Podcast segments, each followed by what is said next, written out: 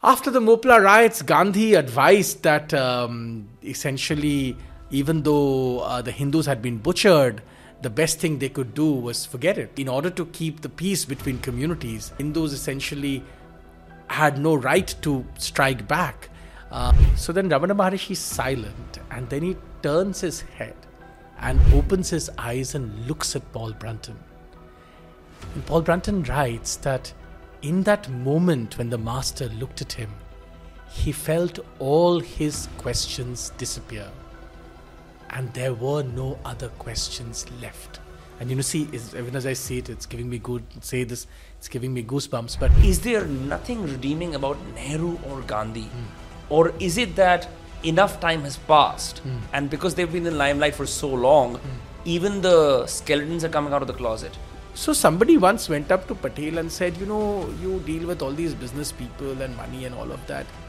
Gandhiji is not happy about this, you know, because this is not dealing with all these capitalists and so. on. So Patel said, Gandhi is Mahatma. I am not Mahatma. I have to run the party. So taste, what we call taste, is only the final frontier. But taste is a byproduct of aesthetics. Aesthetics is a byproduct of wisdom. Because what is aesthetics? Aesthetics is knowing not only what you want to consume, but what you should consume. Yo, what is up, my friends? Welcome to another episode of Dostcast. My name is Vinamra Kasana. In case you're not subscribed to the podcast or don't follow it on Spotify, please do that right away because we release new episodes every Tuesday and Friday at 12 p.m. Indian Standard Time without fail. Today's guest and today's conversation is a landmark in the history of Indian podcasting. It's a landmark in the history of this podcast, at least. I've had the pleasure of hosting Hindol Sengupta on the podcast. He's the author of 11 books. He's a Chevening scholar. I'm just going to read out his education and then his background to give you an idea of the kind of depth you're about to expect. He did, uh, he did an MA in mass communication from uh, Jamia Millia Islamia. Then he was a Knight Big, Bagehot Fellow in Business and Economics at Columbia University. Then he's a Doctor of International Relations and Affairs at the Geneva School of Diplomacy and International Relations. Then he's also done an M- he's also done an MSc in Modern South Asian Studies uh, from University of Oxford.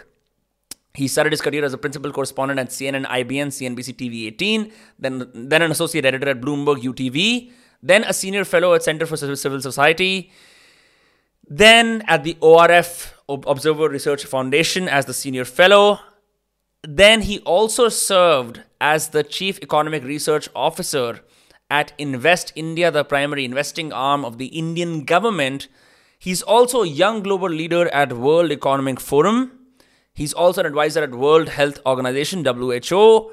He's also spent 14 years as the columnist, editor at large, and senior editor at Fortune India, one of the most coveted magazines in the world right? He's also a columnist at the New Indian Express, columnist at Firstpost, co founder of Global Order, and very recently co founder of Grin, which is an online platform on the intersection of science, spirituality, entrepreneurship, and the foreign policy and globalization platform.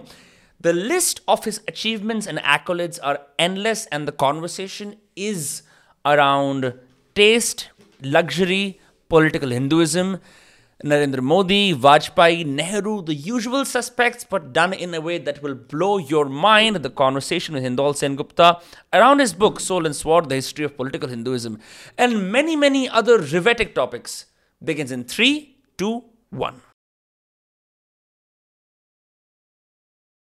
Um, uh, so it's it's only after that that uh, I began to get interested, and then once I realized he my reality as a Hindu, yeah, first of all, is very unarticulated.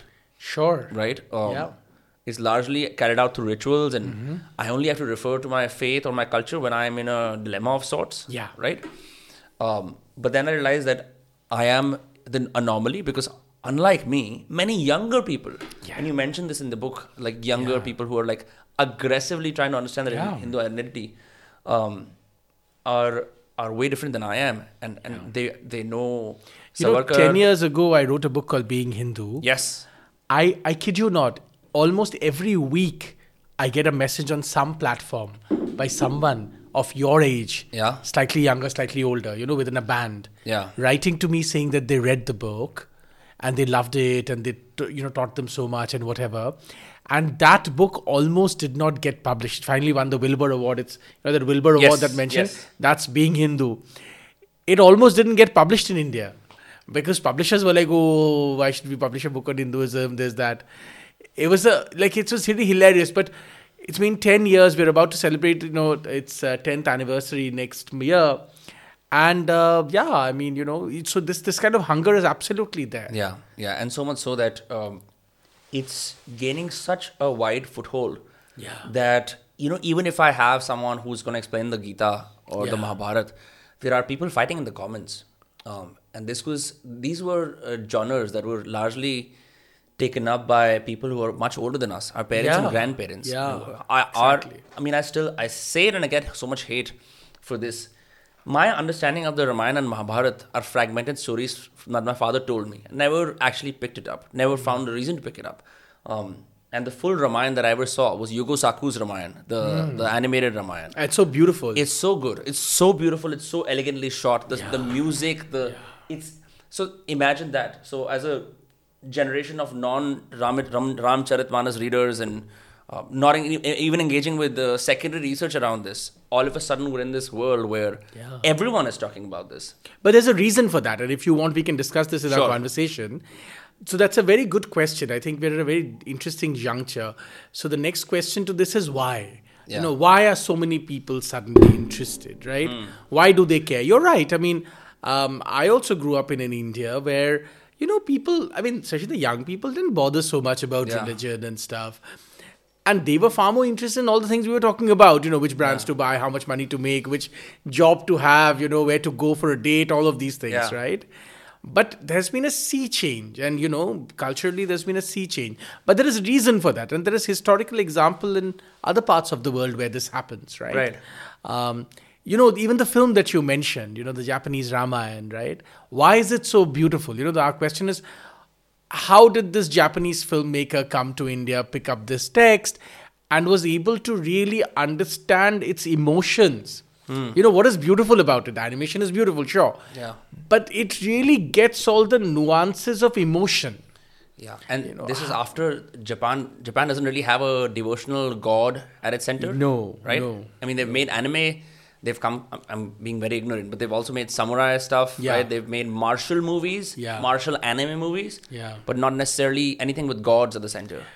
though Japanese culture is full of, like in, in Hinduism, there are gods for everything. Right. There are lots and lots of these deities, you know. Uh, so, one uh, book I recommend to you, which you might enjoy. Uh, do you read Pico Iyer's work? I have. I just read uh, the sample on Kindle. Pico Yeah. Iyer in Iran. Right. Yeah, I forget the book, name of the book, but his it's his uh, whole journey into Iran. He's staying at a hotel. A bunch of things happen. Yeah. So read a book called uh, uh, read the Jap- Japan books of his. You know, one is called The Lady and the Monk, Uh huh. and the other is called um, Autumn Light. Okay. Um, there, so Pico Iyer basically first goes to Japan as a Time magazine journalist, but then subsequently uh, becomes the partner of a Japanese woman who, in fact, leaves her sort of marriage that didn't work. And there's a lot of really beautiful descriptions of Japanese everyday living. You know, why do the Japanese do what they do? Right? And when you read it, you'll realize this is so similar to India. Why was uh, so? I, I only discovered Pico Iyer because of uh, Vagabonding by Rolf Potts. It's Yeah. the art of long term world travel. At a time when I was contemplating that, so I did some of that in Spain and, and the UK for two months, and he recommended reading Pico Iyer because the number of times he's quoted Pico Iyer in the book uh, surpasses any other author. So I actually picked it up and I realized it must be so wonderful to be a travel journalist and travel the world and Yeah. It's like your life is your writing. In any other genre, you have to pick a field that is some, sometimes dry or have to pick up a genre. But travel writing also inevitably embeds you inside the story. So I found that very interesting. So we can talk about Pico Iyer also. You know, Yeah. I We are rolling, by the way. Huh? We are I know. I, rolling. we are rolling. Yeah, I, I sprung that upon you. They, they yeah, they started the my, the cameras. Yeah. Oh, really? yeah, yeah. oh, that's funny. Well, you know, the interesting thing about Pico Iyer is that you know I, when I was a you know student and um, I picked up Pico Iyer because I was a young journalist. And one of, one of his f- first books that made him really famous is a book called Video Video Nights in Kathmandu. yes. right? And he sort of goes here, goes there, and you know, Pico Iyer is the person who came up with this entire thing that you know, in in the liberalized global world, people lead lives in airports, so to speak, right? But remember, but here's the thing, and I often say this in my economic lectures. Pico Iyer began there, and by the time globalized, we began to, and you know, those were the days when Tom Friedman would tell us, "Look, the world is flat," mm-hmm. which is completely wrong. It's wrong in so many ways. I mean, I knew that even before I studied economics that it's Right. not possible. So Tom Tom Friedman's theory was that oh look, if cultures begin to resemble each other in certain uh, choices that they make, and his choices were very at a sub, you know, you know, very sort of basic level.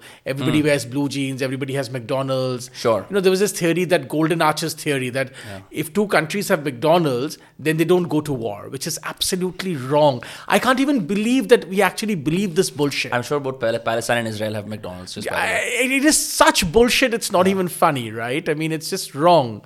I don't know. Can we say bullshit? In Yeah, your- yeah, of course, of course. Okay, all right. I mean, Uh, you looked at that. Yeah, that's really funny though. But anyway, um, so that's totally wrong. And Pico Iyer, after going everywhere and traveling here there, finally began to write about the art of stillness. And he began to write about. There's this beautiful book he wrote where he goes with Leonard Cohen.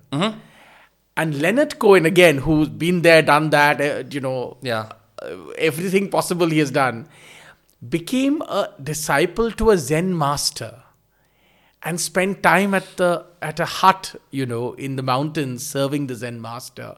And then Pico Iyer began to write about his family's association with His Holiness the Dalai Lama. Right? And then he, you know, then this whole Japan thing happened. Pico Iyer's house in California burnt down. You know, his his uh, um, and he was left homeless So all roads led east. All roads led east and now today pico Iyer writes about the inner self Oh, is he alive? oh yeah yeah, yeah. Okay, I, I had no idea. I had no idea. But but do you think that's a Uh, consequence of like uh, people having an artistic career or spanning across the world, tireless, right? And then eventually realizing that Yeah. it, it is it is more symbolic of older age as opposed to Hmm. like a thematic change in their life. yeah i think it's a bit of both um, and especially in cultures like ours since we're sitting in india i think people discover at some point that once you go everywhere and do everything right that the change you're seeking is only possible as an internal journey and not an external journey. Now, this is nothing new. Uh, What I'm saying is no great wisdom from me. This has been said for thousands of years. You know, you go back to the to the Vedanta literature, the Upanishads say exactly this. And Gandhi said, "Be the change you want to see." Hmm. Why be the change you want to see? Well, if you change from within, the world will change from Right. outside, so to speak. Right now, this wisdom has come back in vogue, so to speak, because today more than ever before, when Gandhi said this, he- you know, Gandhi's handler wasn't tweeting 15 times every second saying Mahatma Gandhi, you know, lifting you know, light, Mahatma Gandhi, whatever, walking two steps. Today we are in a world where everything has been so externalized. Mm. And let me explain what I mean by that. And I feel this too. I see my, you know, I don't have children, but, you know, I see my niece and so on and so forth. What was your sense of validation when you were young? Perhaps it came from your parents saying, oh, you did something nice. Your grandparents saying, beta, you did something, whatever. Hmm. Maximum, there would have been your school friends or whatever, your childhood friends, you know, whatever, you guys did something fun. Today, at a minute to minute basis, we have externalized our validation. Yeah. So the food you eat must be validated by some unknown whatever, right? The places you go to, it's almost like people have, you know, I, I, I was telling my niece this time that people have forgotten, your generation has forgotten to see things. Yeah. Because before you can actually see a beautiful place, you put a camera in front of you, right? Because you're seeking this validation. But that validation has a deep flip side. Because when you don't get that, your anxiety will you know, supersede anything else you've ever found. That's why mental health cases are on the rise. That's why there's so much, you know, turmoil in the world and, you know, internal turmoil in the world. That's why this whole thing that the final answer is still within you and it's a journey Yeah. that you want to traverse. In fact, funnily enough, that we're talking about this, I was just before coming here, I was reading Paul Brunton, you know. I haven't heard of the gentleman. So Paul Brunton was an English traveler, since you're talking about traveling, and he came to India before independence. He came to India when, um, you know, at a very different time when we were still under British rule, um, and um, he landed up going to the ashram of Ramana Maharishi. Uh, you know, the hill of Arunachala, right? Um, and there's this wonderful thing, uh, and he writes about this in the book. It's called Search for Secret India, I think. And then Paul Brunton subsequently wrote a whole bunch of other books about meditation and this, that, and the other. So Paul Brunton was an English traveler. He had all these questions. The world was in turmoil. You know, wars were all around. Conflict was all around. Quite like our world today. And he was told that there is this sage who sits upon this hill. Why don't you go?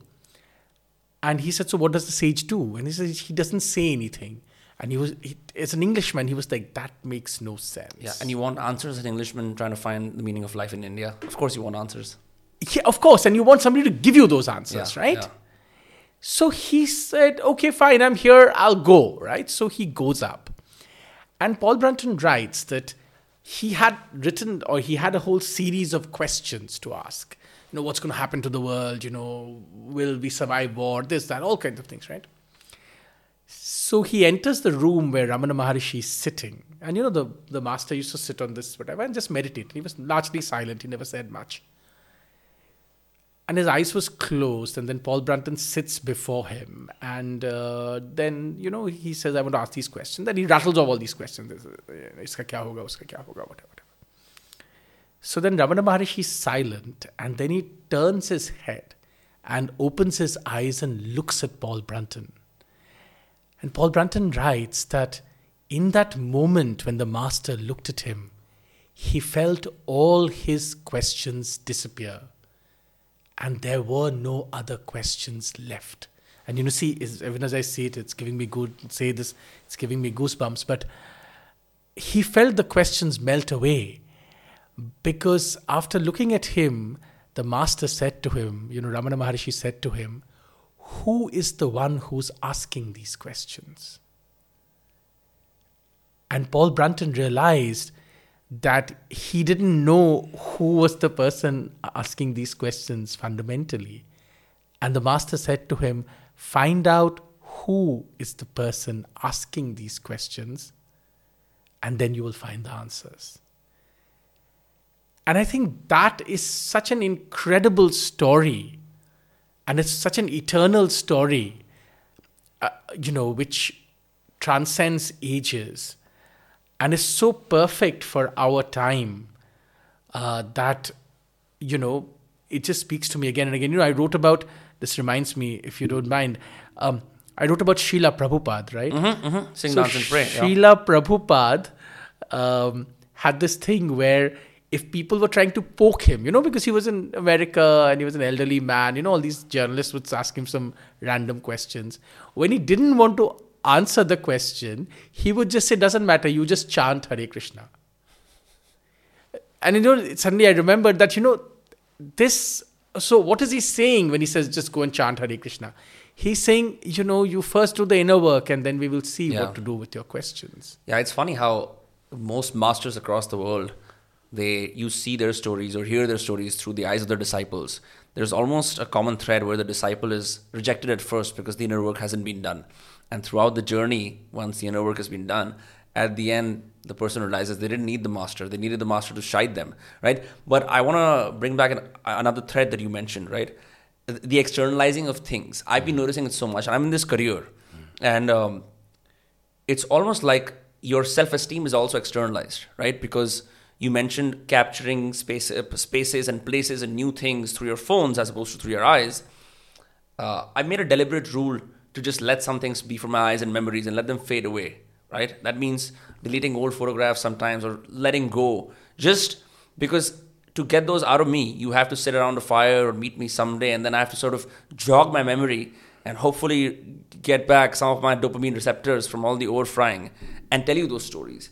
Um, but this this whole idea of being internally content, how does it you know work out in a world like this where it's almost like you want to broadcast every moment and be like David Perell, the writer, says, you're tuned into the ever present now at all times with all feeds.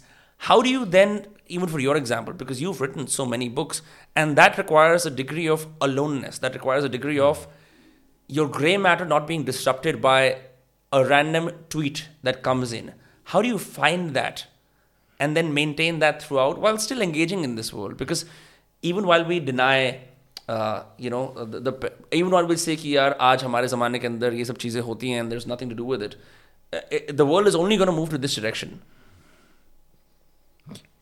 So the world will probably move in multiple directions. Yes, you're absolutely right that the world will largely move in this direction. But I think simultaneously the world is also moving in a different direction in the sense that more people than ever are seeking something that they cannot find and are you know therefore this growth of you know in america they call it sbnr mm-hmm. spiritual right? but not religious spiritual but not religious and here's this large volume ever growing volume of people who either call themselves sbnr or atheist or whatever but they are constantly engaging to try and find the answers. Mm. Therefore, yoga is growing, therefore, healthy living is growing. And you see, this is the thing, right? I mean, in in our worldview, uh, detoxing doesn't begin just with you giving up certain kinds of food. Detoxing is a holistic detoxing. Right.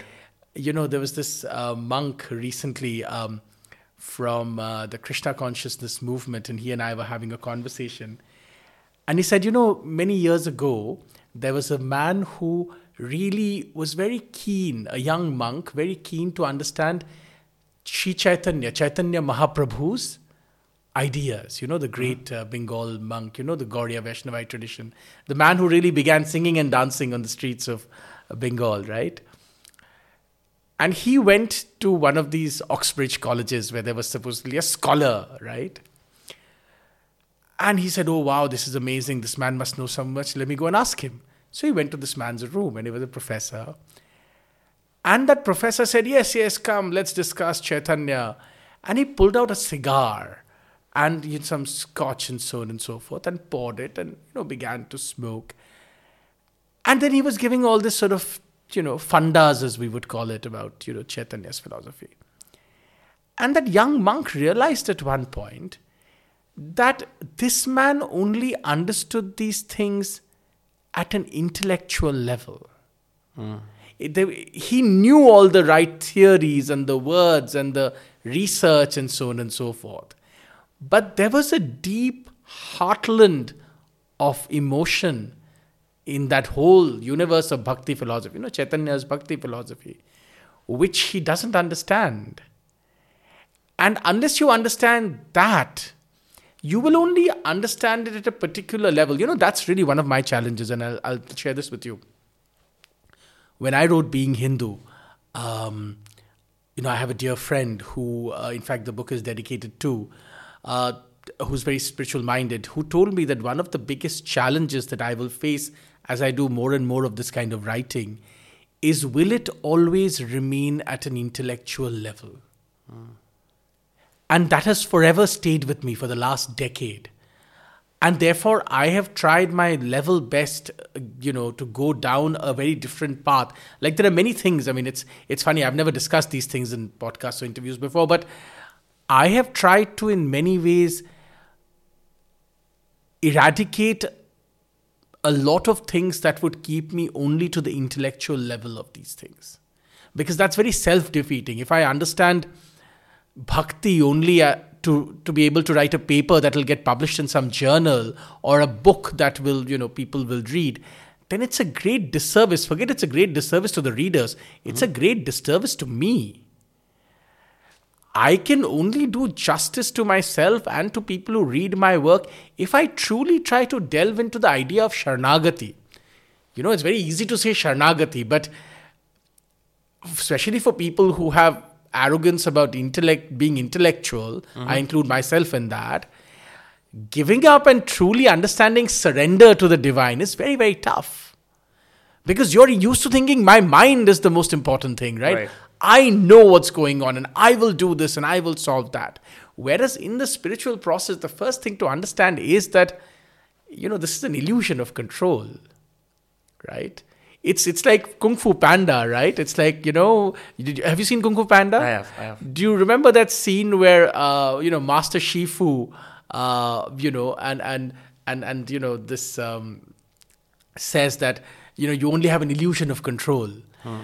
You can hit the tree, and a fruit will fall, but you have no control on you know you can just plant the seed but you have no control what tree it would be and what seed and when it'll fall right? We only have an illusion of control.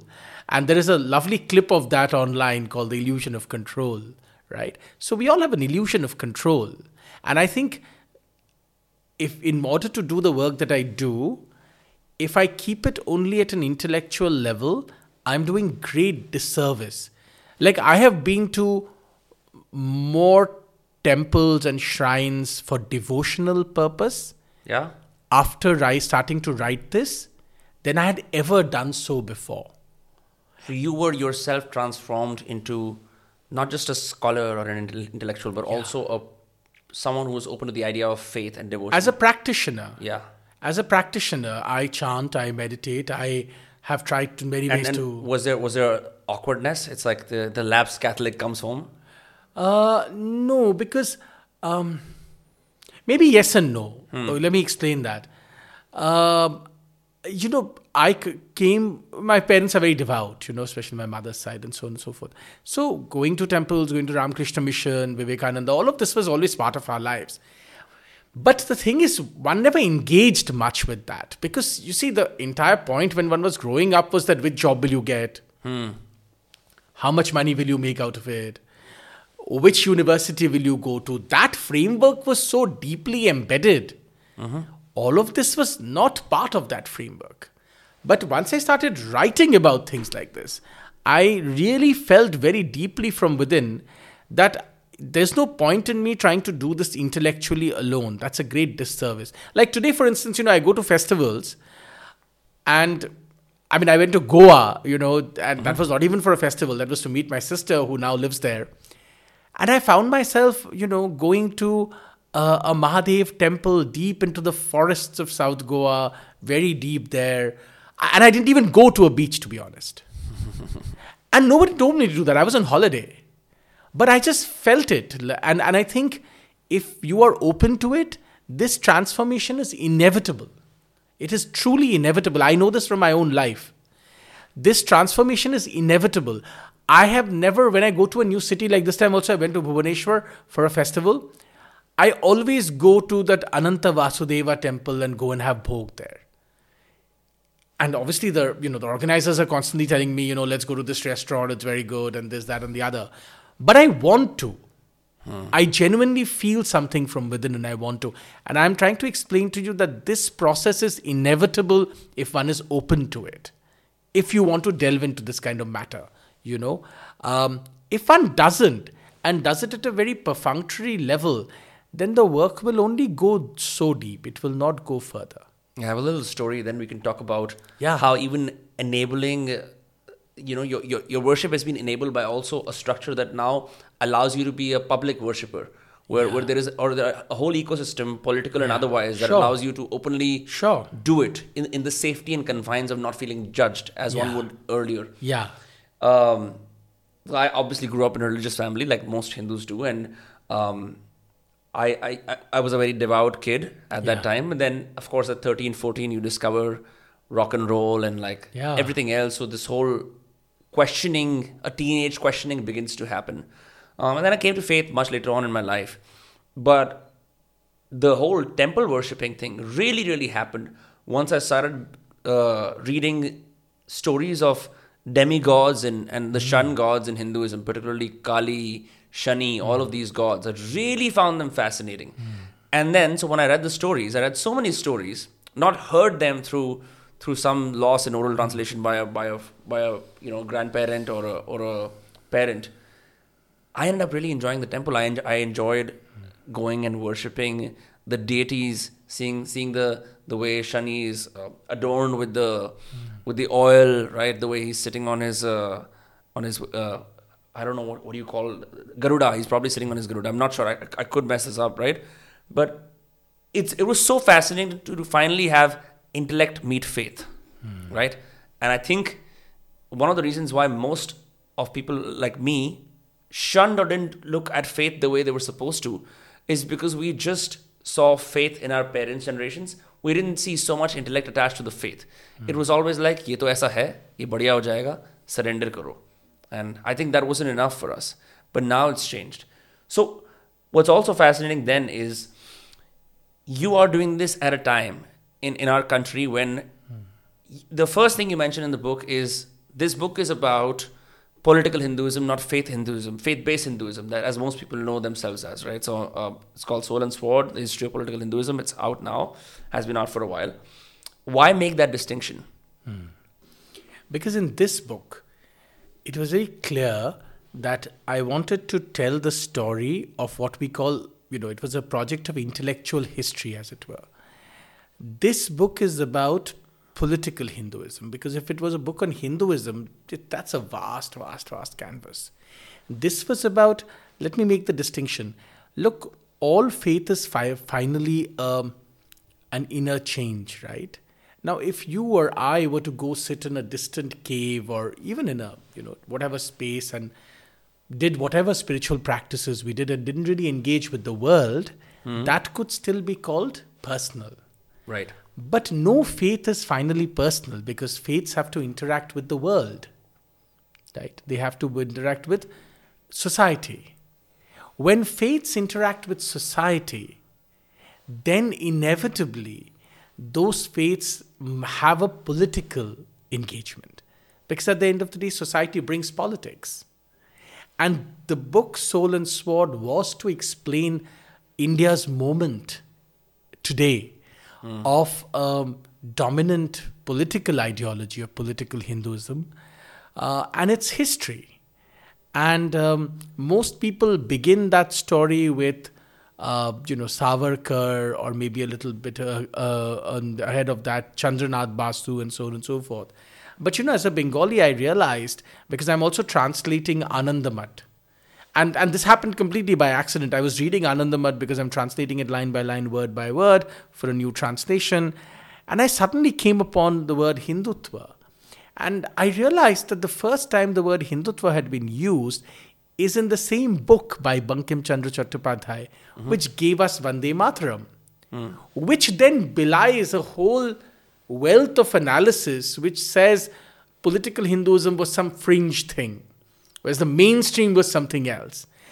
And I was like, no, that's not true. In fact, political Hinduism, for most parts, especially before the arrival of the Indian National Congress and Gandhi, political Hinduism was a dominant, uh, you know, ideology, a dominant idea. Many of the people during the Renaissance and afterwards who spoke about, you know, India's rejuvenation, reawakening, spoke in terms of, uh, spoke with an, a sort of in um, Hindu grammar, a Hindu uh, canvas, so to speak, right? Uh, and they were not suggesting at all that others did not count in this canvas, but they were saying that look, at the end of the day, nations have cultural essences, right? America is a Christian nation Yes. It is welcoming of everyone. You can be whoever you want to be and live in America and have your shrine, do your worship, do whatever you want to do, right? But at its very core, when America says, In God we trust, which God are they talking about? Jesus Christ. Of course, right? In England, David Cameron openly used to say in his Easter messages, We're a Christian country. We are welcoming of every faith. Beautiful mosques and temples and gurdwaras have been built in our country. All of these communities rejoice in our country and have full freedom. But at the very core, our cultural essence is that we are a Christian country. All faiths, similarly, are welcome. And we, of course, have a much greater history of diversity in our country. But at our very core, our foundational ideas come from the Vedas and the Upanishads. Mm-hmm. And they are, by their very nature, the word Hindu comes much later, but you know, they are, you know, part of our Sanatan framework, our Hindu framework. That does not, this is always misunderstood to say, oh, look, this is this is going to keep away other people. No, it doesn't. You know, Savarkar, at the end of Essentials of Hindutva, says that once you immerse yourself in this culture, you stop even remaining part of Hinduism. What does he mean? He means this ism part of it falls off. Right? You realize, see, ism is again a, a sort of Western construct Right. of, of differentiation. He says that actually, once you delve deep into the. Because you see, uh, you know, I often say in my lectures, if you read the Vedas and Upanishads, there is no other. Because the people who conceptualized and wrote the Vedas and Upanishads and thought of the Vedas and Upanishads did not see that, oh, this is Indian and this is external and this is Hindu and this is not Hindu. They were conceptualizing what makes life. Yeah. What does it mean to live? It was purely cosmic. It was, never purely- geographical, right? No, not at all. They were talking about ex- human existence in its totality. Hmm. Right? But at the end of the day, it is different from other faiths and their foundational texts, right? And these are our founda- foundational texts. And I would argue we are the most plural because our foundational texts not only do they not say Hindu, Muslim, Sikh, Isai, they are not even talking about geographies, they are talking about the very heart of being human. What does it mean to have life at all? And forget life, I mean, they are, of course, talking about all living things. What does it mean to have life at all? So the plurality is much greater. That's how I see it. Now, you could per- perhaps say, well, some people politicize this and there's conflict and so on and so forth. Sure. But we live in, you know, we live in the world that we do. And anyway, you know, if you really think about it from an Indian perspective, this is this is the Kali Yuga, right? Uh, there are certain things that are inevitable in this yuga. If as certain things were inevitable in you know earlier yugas, so to speak, in Kali Yuga there will be this you know this fractious uh, divisions between people.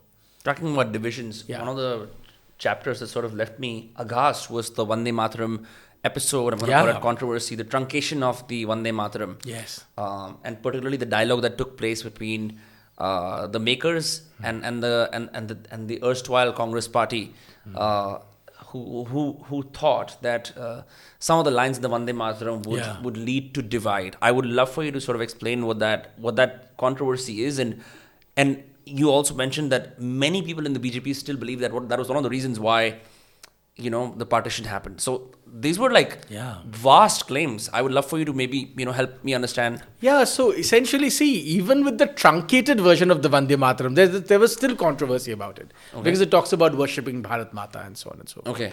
The Vande Mataram, if you see the entire, you know, the entire, all the verses, talks about in much greater depth, talks about the country as the mother and, you know, as the goddess and the goddess who should be worshipped and the goddess who've been, you know, destroyed and, um, you know, defiled and so on and so forth. And, you know, how uh, its children must fight back. And But there is a context to this. And I want to explain this context to you. Bankim Chandra Chattopadhyay, who wrote Vande Mataram and wrote Anandamath, the book from where it comes from. Bank, you have to understand what was his universe. Bonkim's universe, or Bankim's universe, was a sort of late Nawab period in Bengal. Remember Shirajuddaulah, it is true Shirajuddaulah fought the British and was betrayed by Mir Jafar and Battle of Plassey. All of this is true. But Shirajuddaulah and many of his people were also very cruel. There are historical accounts of the kind of, you know, ravages that uh, happened under Shirajuddaulah, including with women, including taking away lands, all kinds of things. You know, there is an analysis that the house of Jagat Seth, the most powerful bankers perhaps India has ever seen and one of the most powerful ever in the world, One of the reasons Shirajuddaula was defeated was that the house of Jagat Seth did not support Shirajuddaula.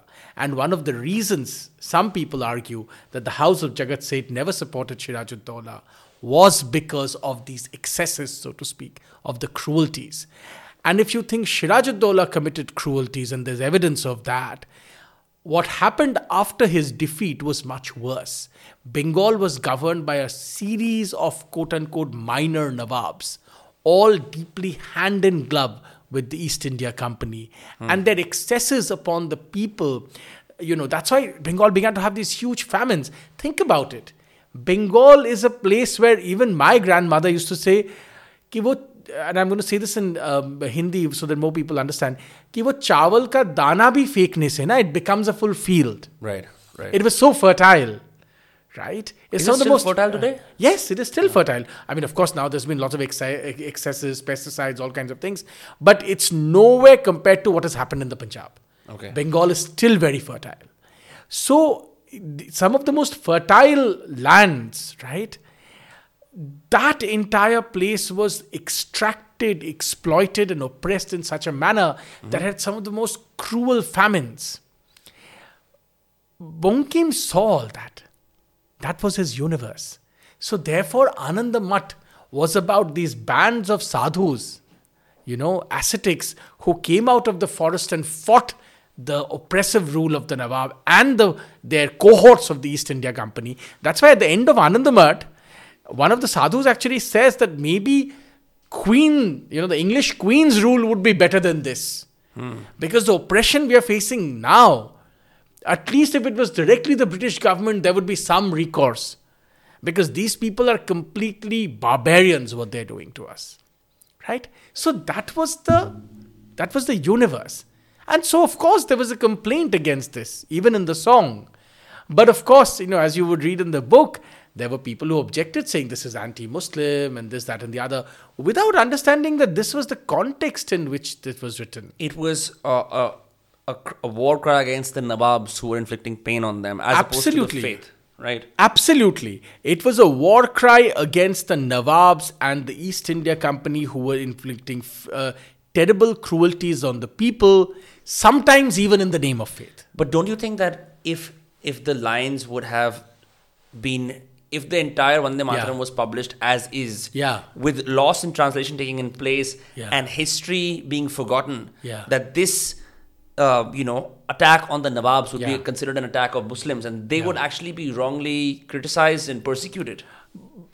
This is a good question, but you must consider that already, already there were a, a, whole bunch of things that had happened during that time, hmm. right? There was already Gandhi who was giving a very different message.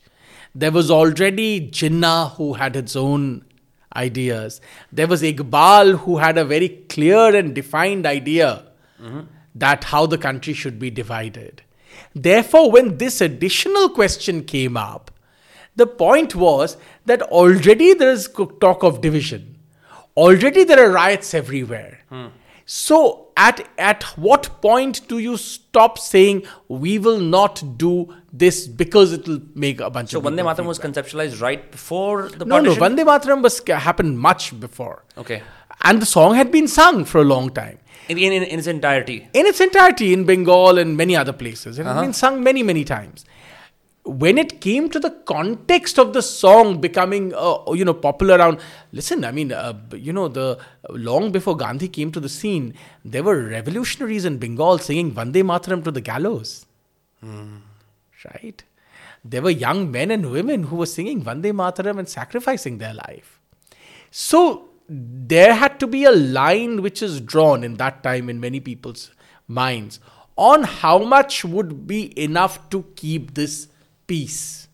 Because the peace was anyway being divided. Right. The peace was anyway, you know, getting disturbed every day. Remember, for a long period of time before independence, India was a place where riots were common. There were lots and lots of riots, especially in northern India. There were endless rioting in pockets con- constantly, right? In northern India, in eastern India, and you know western India. There were lots and lots of this Hindu-Muslim collision. Now, when this part also came up, and you know we know what Gandhi said after the Mopla riots, famously. What did he say? After the Mopla riots, Gandhi advised that um, essentially, even though uh, the Hindus had been butchered, the best thing they could do was forget it. And uh, and it's all in the book. I mean, you know, um, the Gandhi advised that it would be um, in order to keep the peace between communities, um, Hindus essentially had no right to strike back um, even if they were, you know, raped and butchered and so on and so forth. Gandhi said that in order for the greater common good to, you know, be maintained, um, Hindus should still embrace their uh, killers and rapists and uh, murderers. Now, you know, if you let's let's give the most generous explanation to this. You could say Gandhi did not believe in violence of any kind. Sure.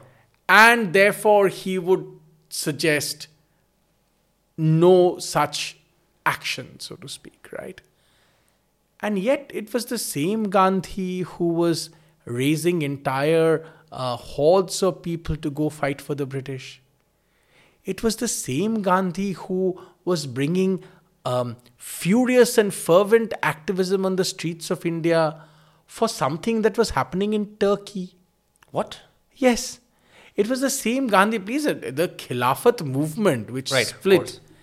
It was the same Gandhi who was saying Muslims had a, uh right to protest against, uh, you know, the destruction of the Ottoman Empire and the Caliph had to be protected because the Caliph oversees the holiest shrines of Islam. So the dichotomous messages that came out upset a lot of people. And a lot of people then began to say, I'll give you one example, okay? I'm a biographer of Sardar Patel, you know, the man who saved India. There is an incident in that book where, right before independence, already India has faced one wave of attack. It knows what's going on from Pakistan under Jinnah. The treasuries of the two countries are being divided. India has to pay Pakistan 55 crores. Okay. Sardar Patel says we have already seen the troubles in Kashmir. They have already started. Let us withhold this money until India and Pakistan sit down on the table, thrash out their borders one for, once and for all, and end all strife, confusion, and violence. Money will be paid. Hmm. Let's not leave this open. If you leave this open, there will be trouble in the future. What happens to after that? Nehru protests. Maulana Azad protests. Sardar Patel still tries to stand firm. Then Gandhi says, if this happens, I will go on a fast, pay the money right away. The money is paid without any discussion happening.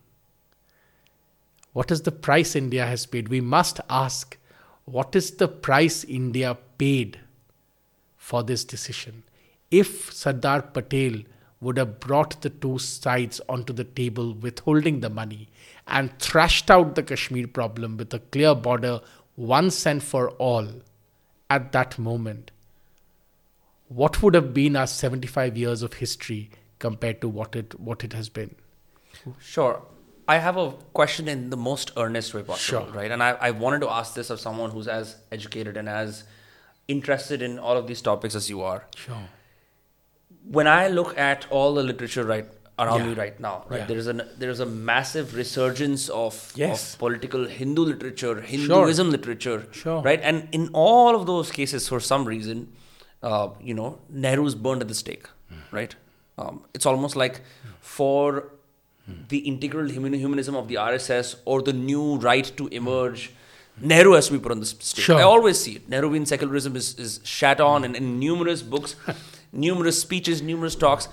And you know, one of my wiser friends once told me when, when, when governments change, the first thing that changes the history, hmm. right? So I do see a rewriting of history happening hmm. all across the country. You know, there is no two ways about it. But then I then I'm you know I always I always wonder is there nothing redeeming about Nehru or Gandhi? Hmm. Or is it that enough time has passed and because they've been in the limelight for so long, even the skeletons are coming out of the closet? Like realistically, Yeah. were, were they absolutely against the idea of of a country that has majoritarian Hinduism hmm. at the hmm. core? Hmm. Or were they just they didn't did they not know any better? Can we not give them any benefit of doubt? No, I am not one of those people who says that Gandhi and Nehru has to be wiped out. Not at all. In fact, a lot of people are angry when I say that India will always need Gandhi. For all his mistakes and errors, India will always need Gandhi because Gandhi's flaws, we can keep counting Gandhi's flaws. And I can myself tell you numerous Gandhi's flaws, right? Okay. But Gandhi still represents an ideal, if not in deed, in words. You know, I always say to many of my audiences, and this is, you know, famous in many spiritual uh, practices don't go by what the guru does, go by what the guru says. It's the reverse. It's very sort of, you know, people would say, no, no, no, but it's actually the reverse. No. Because the guru is still a human being. The wisdom is in the teaching. You don't have to ape what the guru does in life. You have to take the core message of what the guru's ideals and teachings are. It's the same way with Gandhi. Yes, hmm. Gandhi is ill treated his wife. Yes, Gandhi was estranged from his children. Yes, Gandhi, a litany of you know problems we can say about Gandhi. And yet we cannot deny that in that traumatic phase of world history, Gandhi represents an ideal. And in a country as fractious as us, as diverse as us, that ideal is always to be respected. Can we also not say that when, when they were othering Hindus, they they probably figured that we have to preserve the diversity of the country and the Yeah. Muslims are disenfranchised. Yeah. So we must make sure that their interests are protected above the interests of others. Or did they not have a book, a rule book to get stuff out of? I'm also saying this also at a time when you yourself mentioned that the, that the India that Narendra Modi helms is, is, is leading is a very prosperous country as opposed Yeah. to the, the India that Nehru inherited. Correct. So, to, to think of religious identity or a political identity, uh, political religious identity at the center of Yeah. it, can we not say that maybe that was not their objective at the time? Look, there is no doubt that seeing what they had seen, the kind of bloodshed they had seen in the partition, there was an instinct to avoid that bloodshed happening again, right? There's no doubt about that. I am also not one of those people who says that there is nothing rede- redeeming about Nehru. Nehru brought a certain westernized sensibility which allowed him to, in policy making, distance himself from the fractious divisionism of India. Hmm. Right? It's almost as if, you know, it's like the English language, because it's English, makes you stand apart from the. Otherwise, you know, Bengali would say, we are better, we got the first Nobel, and Tamil would say, we are the oldest Right, right. language, and then somebody else would say something else, right? I'm giving a very sort of simplistic explanation, but I'm sure you understand what I mean. What I mean. I do. So Nehru's elitism, and I say this in my book on Sardar Patel, Nehru's elitism was instrumentalized by Nehru to give himself that distance for policy making where he thought things were becoming very fractious. This is not to say that Nehru wasn't particularly naive, for instance, on questions on China, on questions on extreme left ideology. All of this is true and they are documented, right? I also don't claim that Nehru only had a fractious relationship with Patel, for instance. Look, these were people who had, in a sense, given up their lives and their families and had been part of this movement for a long, long time, right? For all practical purposes, they were the only families that they had themselves, you know. Gandhi was far closer, in a sense, to people like Nehru and Patel than to his own children. Yeah, it's like you, you eat at work and you sleep at work, and that was work for them. Patel was closer to Gandhi and Nehru than his own daughter and own uh, children and uh, his own parents who'd gone long ago, and his own wife. So he, all these people were far closer to one another than we today assume. Having said that, look, we are a country which thought in a particular way for a long time. Lots of things were buried, right? I'll give you one example. Nehru, you know, set an extremely wrong precedence by accepting. Let's give the most generous description of this, accepting the Bharat Ratna as the first sitting prime minister. Now, there are some people today who come and say, no, no, the president gave it to him. He was not a child of two years, right? That lollipop was given to him and he put it in his mouth and walked away. What do you mean, gave it to him? The prime minister, especially the first prime minister, had more executive power than anybody else. Right. So he set a bad precedence, and subsequently, many others of his family did the same thing, right? That's a bad example to set. He set the wrong precedence by pushing and not giving the Bharat Ratna to his closest political rivals, like Patel, like Ambedkar, who had to wait till the 90s to get the Bharat Ratna. Hmm.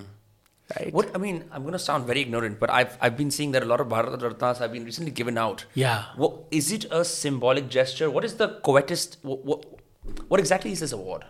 So, look, the Bharat Ratna is given to the highest achievement that a Indian can do, right? Now that you will say, what does an achievement mean then, right? Hmm. An achievement could be something like a great writer of great repute, a great filmmaker, a great somebody who has transcends bou- boundaries of usual definitions of Got it. acclaim, right? Got it. So aren't the Padma Bhushan, Padma Vibhushans also similar in this category? Bharat Ratna is the highest. Okay, We okay. begin at Padma Shri and go up to the Bharat Ratna. And then there are many, I think we have started a very good thing of giving uh, these awards, the Padma Awards, to the to people who have done great service at the grassroots. You see the kind of Padma winners we have. As opposed to people who you meet in lawn parties in, in Exactly. India. Exactly. Because these are people who have worked for years in the grassroots. And you see them, often they're from very poor background. So today I think the awards are far more inclusive. You know, there was a phase when the awards were very, you know, uh, colloquial in that sense. Ki, okay, chalo, you know, my friend, somebody's recommendation, this, that, all kinds of things, right? And very often very Delhi centric, hmm. right? Delhi plus, you know, this. You had to stay on Akbar Road to get an award. no, and a very sort of darbaresque feel to it. Hmm. That ye main ecosystem mein hoon aur ye mere godfathers hai to mujhe mil gaya. Hmm. Right? Today when you see the videos of all these people winning, you can see that these people are from really some of the most humble places Yeah. in India. Some of them are absolutely like they've just come from the brink of poverty to receive literally. that award. Yeah. literally. And yet if you look at their contribution you feel ashamed that wow you're so privileged and what have you done? Hmm. Whereas they have nothing and what have they done? Right? It's incredible. So look i don't think you know I, i'm not an absolutist. However i think because a lot of things were whitewashed mm-hmm. a lot of things are coming out now we will at, at some point find a balance. And there is a fundamental error. In India, everybody has been taught that, oh, history has been rewritten, is been rewritten as if it's a great sin. No. If you if anybody knows anything about history writing, the point of history writing is every generation has the right to re-look at events and figures constantly afresh in the light of new evidence. Hmm. This is what happens in England. This is what happens in America. This is what happens in every other part of the world. You think of how many times Winston Churchill has been written about Right. from various angles. There must be hundreds of books on Winston Churchill. And not just Churchill, on every you know major minor figure. Whereas we think in canonical terms. कि जी इसके बारे में इसने लिख दिया हो ये गया फाइनल वर्ड है Yeah, I, I know what you mean. Bipin Chandra ने हमारी सोसाइटी के बारे में लिखा था जेनरेशन वही पढ़ते आ रहे हैं, वही फाइनल वर्ड है, और जो इसको क्वेश्चन करेगा that person must have an agenda no Bipin Chandra had a particular idea of Indian society which is particular which is perfectly fine there could be others as the years go by who will relook at what he has written from new angles using new tools new assessments and rewrite that story. It's not that, oh, what is the final word? We think of final words. When I wrote my Patel book, do you know, for 30 years, nobody had ever written on Patel. Really? Yes. And I was like, that's ridiculous. These sort of figures are relooked at every few years in most parts of the world. But we always think of canonical terms. That, oh, this is the book and yehi satya hai. Yeah. But which is really ridiculous. I mean, especially in our culture where we have been, we are constantly encouraged to find new ways of looking at the Yeah, truth. I think we, we use the school tuition STEM approach to history. Exactly. It's like yeah, R.S. Agarwal maths, H.C. Verma, whatever, right? I think we, we sadly use that. Yes. And that has led to much peril. Yes. Um, you also mentioned in your book about how Sardar Patel, although being a staunch congressman all his life and yet having ideological dissimilarities with some of the same people in the Congress, was actually celebrated by the BJP very recently. And, and, you know, we have his statue and whatnot. Um, I found that fascinating. You, his, since you've written a book on him, his contributions are not known as well in the country. We Yeah. are only now retrospectively seeing him for the man he was. Um, how how important was he a figure in, in as far as political Hinduism is concerned? Since we're on that, So let's begin with how important a figure was he in, in totality. okay, All of us grew up understanding the Indian map in a particular way. yes, That map would have not existed without, without with him single handedly, That is the one line that you need to remember about Patel. The very map, the cartographic imagination of India, of modern India, is not possible without five hundred Patel. princely states into twenty eight at that time. And the British India coming together. Hmm. Hyderabad may have broken off. Jinnah was trying to take Rajpat of Rajputana. All kinds of things. All kinds of things were happening. Kashmir, we don't know what would have happened. All kinds of shenanigans were happening. You know, Junagadh, the Nawab of Junagadh was trying to act funny. Patel famously said, if I, again, once again, when everybody was dithering on what to do on Hyderabad, Patel said, if I don't do this now, generations afterwards will abuse me, saying he was in charge of internal security. He left a cancer in the stomach of India. So without Patel, we don't have the India that we, you and I know. Yeah, That's the bottom line. He was the man who, even though he was extremely unwell, uh, he pushed through this. Now, his because he died early, other people didn't want to give him credit. That's a whole other story, right? Also, remember, the Congress used to be a what we call a big tent party. All kinds of people were part of the Congress. The extreme left were also part of the Congress. The extreme right were also part of the Congress. Everybody was part of the Congress. Patel definitely veered towards a far more, you know, we haven't done enough research, I often feel, on Indian pragmatism. You know, pragmatism is a very well defined political ideology. is it not the same as conservatism? Is it No, not at all. No. So pragmatism is there is some yeah. overlap, but pragmatists do things based on the reality that they see today. And I Hmm. say in my Patel book, for instance, how should we look at Gandhi, Nehru, and Patel? Gandhi was a moralist. Hmm. Everything had a spiritual hue to it. Right? Nehru was a romantic. He had a vision of what the world should look like. This is how India should look like. This is how the world should look like. The only person who was dealing with the crisis at that moment was Patel. Because that's what pragmatists do. They deal with the world that they see in front of them. There might be a world that is better, which is possible tomorrow. Yeah. But they deal with the world that is in front of them. There's a great story about this. Let me tell you. Patel was also the, uh, you know, the treasurer of the Congress Party. and you know, all these great movements Gandhiji did, you know, required a lot of money. You know, uh, famously, to keep Gandhiji in poverty required a lot of money, right? So, this is a famous statement, right? I mean, the, to keep Gandhi in poverty took a lot of money. So, where would the money come from? Patel had the widest network of Indian entrepreneurs, Indian capitalists, big business, whatever you want to call it, who would fund. Uh, G.D. Birla famously said that his relationship with Patel was chits of would come on or to him, which had a figure in Patel's handwriting written on it, and he would hand over that money, right? And that's why G.D. Birla and Patel and. Gandhi were very close, and so on and so forth, right? So somebody once went up to Patel and said, you know, you deal with all these business people and money and all of that. Gandhiji is not happy about this, you know, because this is not uh, dealing with all these capitalists and so. So Patel said, Gandhi is Mahatma. I am not Mahatma. I have to run the party. And the party, running this party, running this movement requires funds. After independence, Patel was told, Pandit Nehru doesn't like all this handling with capitalists and all of that. You know, we should go towards a socialist future. Patel said, all of these people supported us in running the party when we had nothing and we were fighting the empire. I am not going to desert these people, you know, uh, just because we have now received independence. They are going to be part of the nation building process. I am not going to make them villains. Two philosophers, one CEO. it's true. So, you know, so there is a there is always complex history behind these things, right? So he was a deep pragmatist.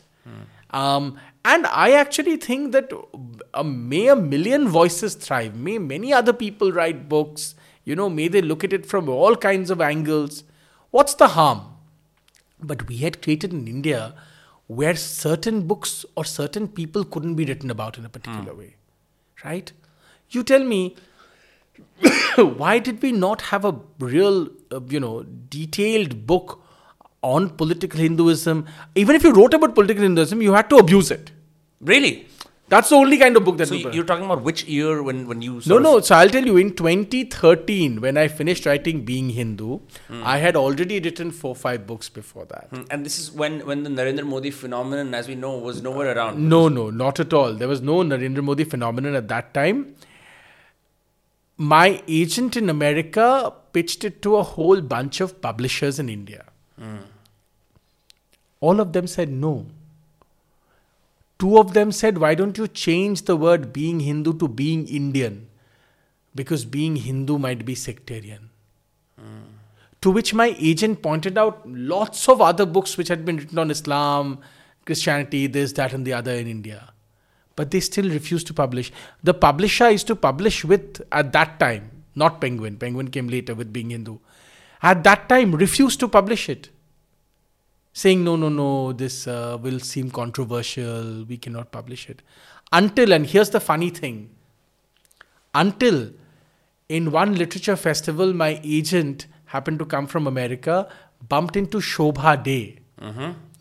And they got talking, and my agent told Shobhaa De, you know, there's this young author who's writing all these books, and he's written a very lovely book on you know the experience of being Hindu from a you know an ordinary practitioner's point of view, and all these publishers saying this. Shobhaa De being Shobhaa De from her generation and being genuinely a uh, you know like a, you know somebody who thinks uh, independently said what rubbish. How can people stop other people from doing work?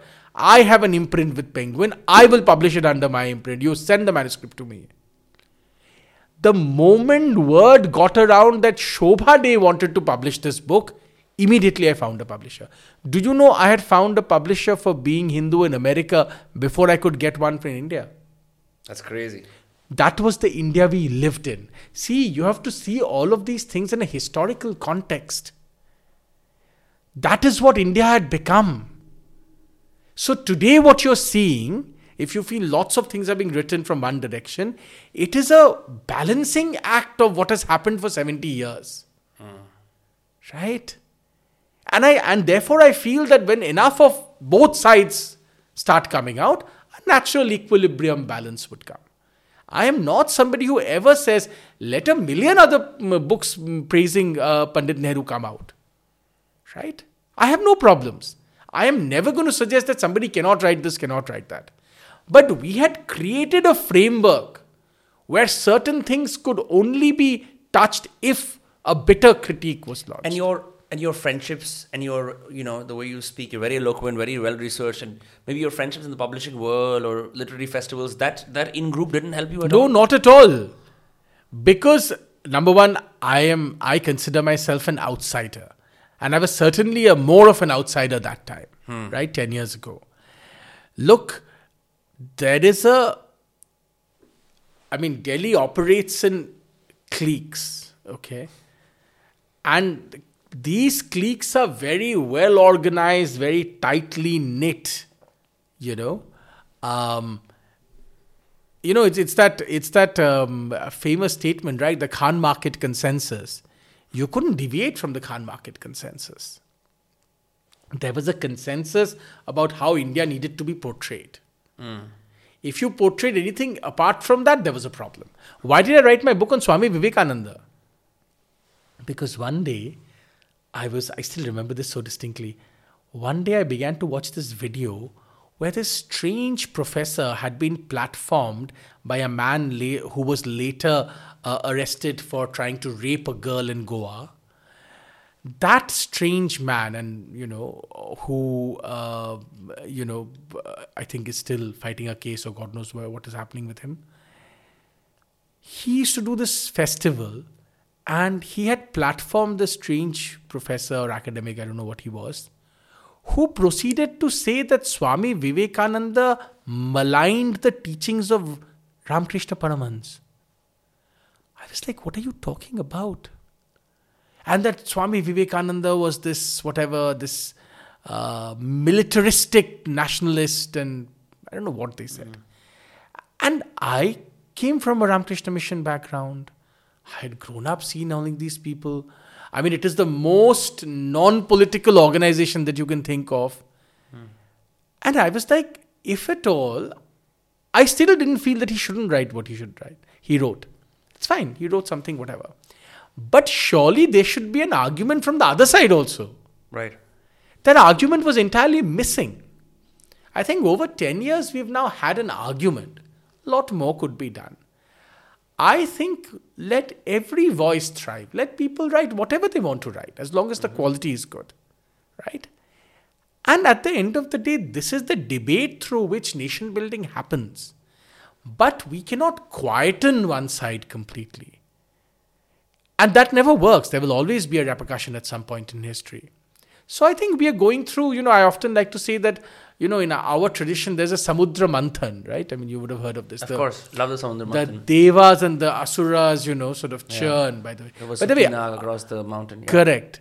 But, but uh, remember, the Asuras, you know, contrary to what the West tells us, they are not devils or villains or anything Yeah, I like have a. I'm going to interview this gentleman very soon, Anand Nil- Neelakantan. He's Oh yeah, he's a good friend of mine. Yeah. Yes, yes.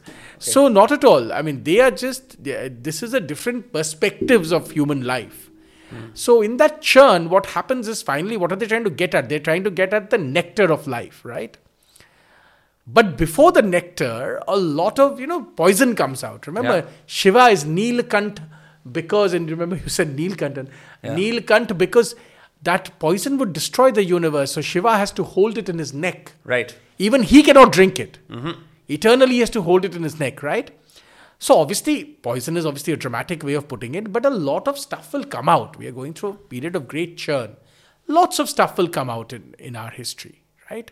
And, uh, you know, this debate is very welcome, and I, you know, I think it, we would only gain from it. One of the things you mentioned in the book is you have a whole history of political Hinduism emerging. Yes. You've got the Anandamath, you've obviously got Savarkar and many others. Yes, Right? yes. But then when political Hinduism actually begins to have a significant impact Yes. politically, not just as a, a thing you exchange in memos and Sure. letters and private conversations that the public is not privy to, is when Vajpayee and LK Advani come to the national fold. Yeah. and uh, gain prominence. Yeah. And uh, I found that part very interesting. And Yeah.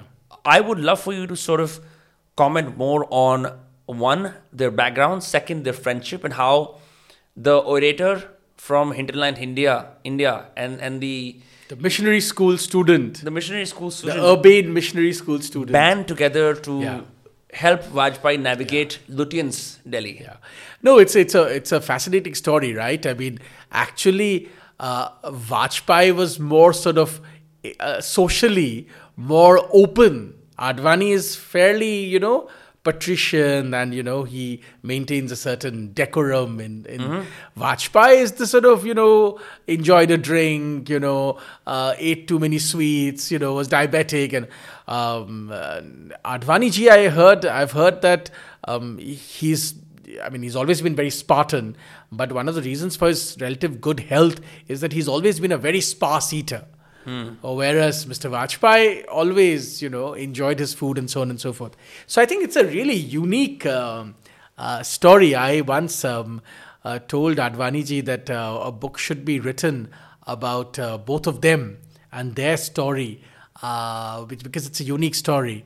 And, um, you know, I think some uh, books have come out on that subject. I think um, these two people from very, very different backgrounds molded an idea into a modern political movement. I also mention in my book that the mysterious deaths of Shyama Prasad Mukherjee and then Deen Dayal Upadhyay really cast a shadow on this movement because these were the two tallest leaders. Mm-hmm. You know, after all, Mukherjee was one person who could effectively challenge even Nehru on many subjects, right? Deen Dayal Upadhyay was an intellectual, right? The revival of this movement happens with people like uh, Vajpayee and Advani at its helm because they are able to take the ideas that were close to their heart and make it truly mass. But the real massification of that also, remember, only begins to a degree with the JP movement against Indira Gandhi. Jansangh becomes part of the government, right? Um, but after the breakaway of the Jansangh and you know the this dual membership idea, can one be part of the broader sort of uh, structure uh, running the government and be part of the RSS? There's dual membership. Whereas all the RSS members clearly say at that point that no, we cannot give up our RSS membership because it's truly like family to us. Right. They then go on to create the Bharatiya Janata Party, right? Uh, and the Bharatiya Janata Party then, um, you know, creates the, an entire public movement to spread their ideology. And the final push to make it mass happens with the Rath Yatra right? So the JP movement gives them a first fillip towards power, hmm. but then it sours very quickly. Mrs. Gandhi comes back to power. This dual membership thing happens. All kinds of you know problems crop up. Then a new party is created, and then the final big push that was required comes with the Ayodhya movement. It's fun, uh, funny today to remember that the Ayodhya movement began. You know, the Rath Yatra began from the same Somnath that Sardar Patel had left word uh, with K.M. Munshi that had to be rebuilt. And Pandit Nehru tried hard to stop the rebuilding. He said it'll be Hindu revivalism, right? Correct. That's what he said in the book. Correct. And uh, even uh, suggested to the first president, Rajendra Prasad ji, that he should not go to the inauguration of Somnath temple. Uh, The president didn't listen to him, landed up going there. But, um, you know, Advani ji writes in his book, uh, My Country, My Life, that, uh, you know, when he went to Somnath and the, you know, Rath Yatra began from there, he understood that, the, you know, this was the whole significance of all of these things coming together. So how was so at, at this point, um, you know, they have a new party, and Advani and Vajpayee are sort of building the first real political movement Yes. around espousing Hinduism into the national fold, into making it, like you said, massy, and to allowing this latent culture to be also affected by policy, right?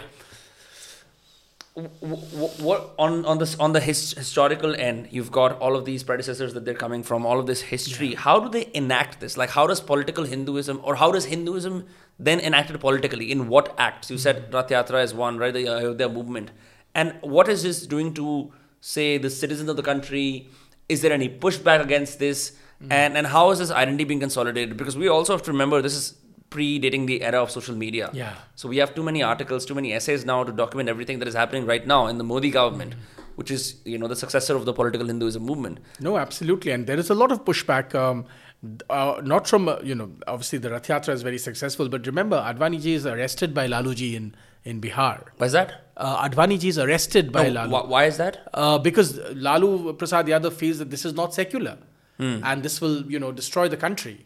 So is I have a question. So so because Yadavs and Muslims typically have vote banks in in you know eastern UP and Bihar, because they have to appeal to those vote banks, is that why they push back against it? Yeah, and that, that is that is the reason uh, you will hear from say uh, the you know so sort of a you know pro BJP analysis would talk about this, and there is some truth to that. Um, and uh, you know uh, the pro Lalu Yadav analysis would say that no, no, no, he genuinely believed that this is not good for secularism and so on and so forth, right? Um, you know, many people say that one of the reasons why uh, Mrs. Gandhi, Mrs. Sonia Gandhi, actually, you know, has always been very, um, you know, uh, he has always been very fond of Lalu Prasad Yadav is because of this one act that he stood up for a particular kind of secularism mm-hmm. uh, when it was most needed. Uh, but this, I mean, we don't know the truth about that. Right. This is just something that people say.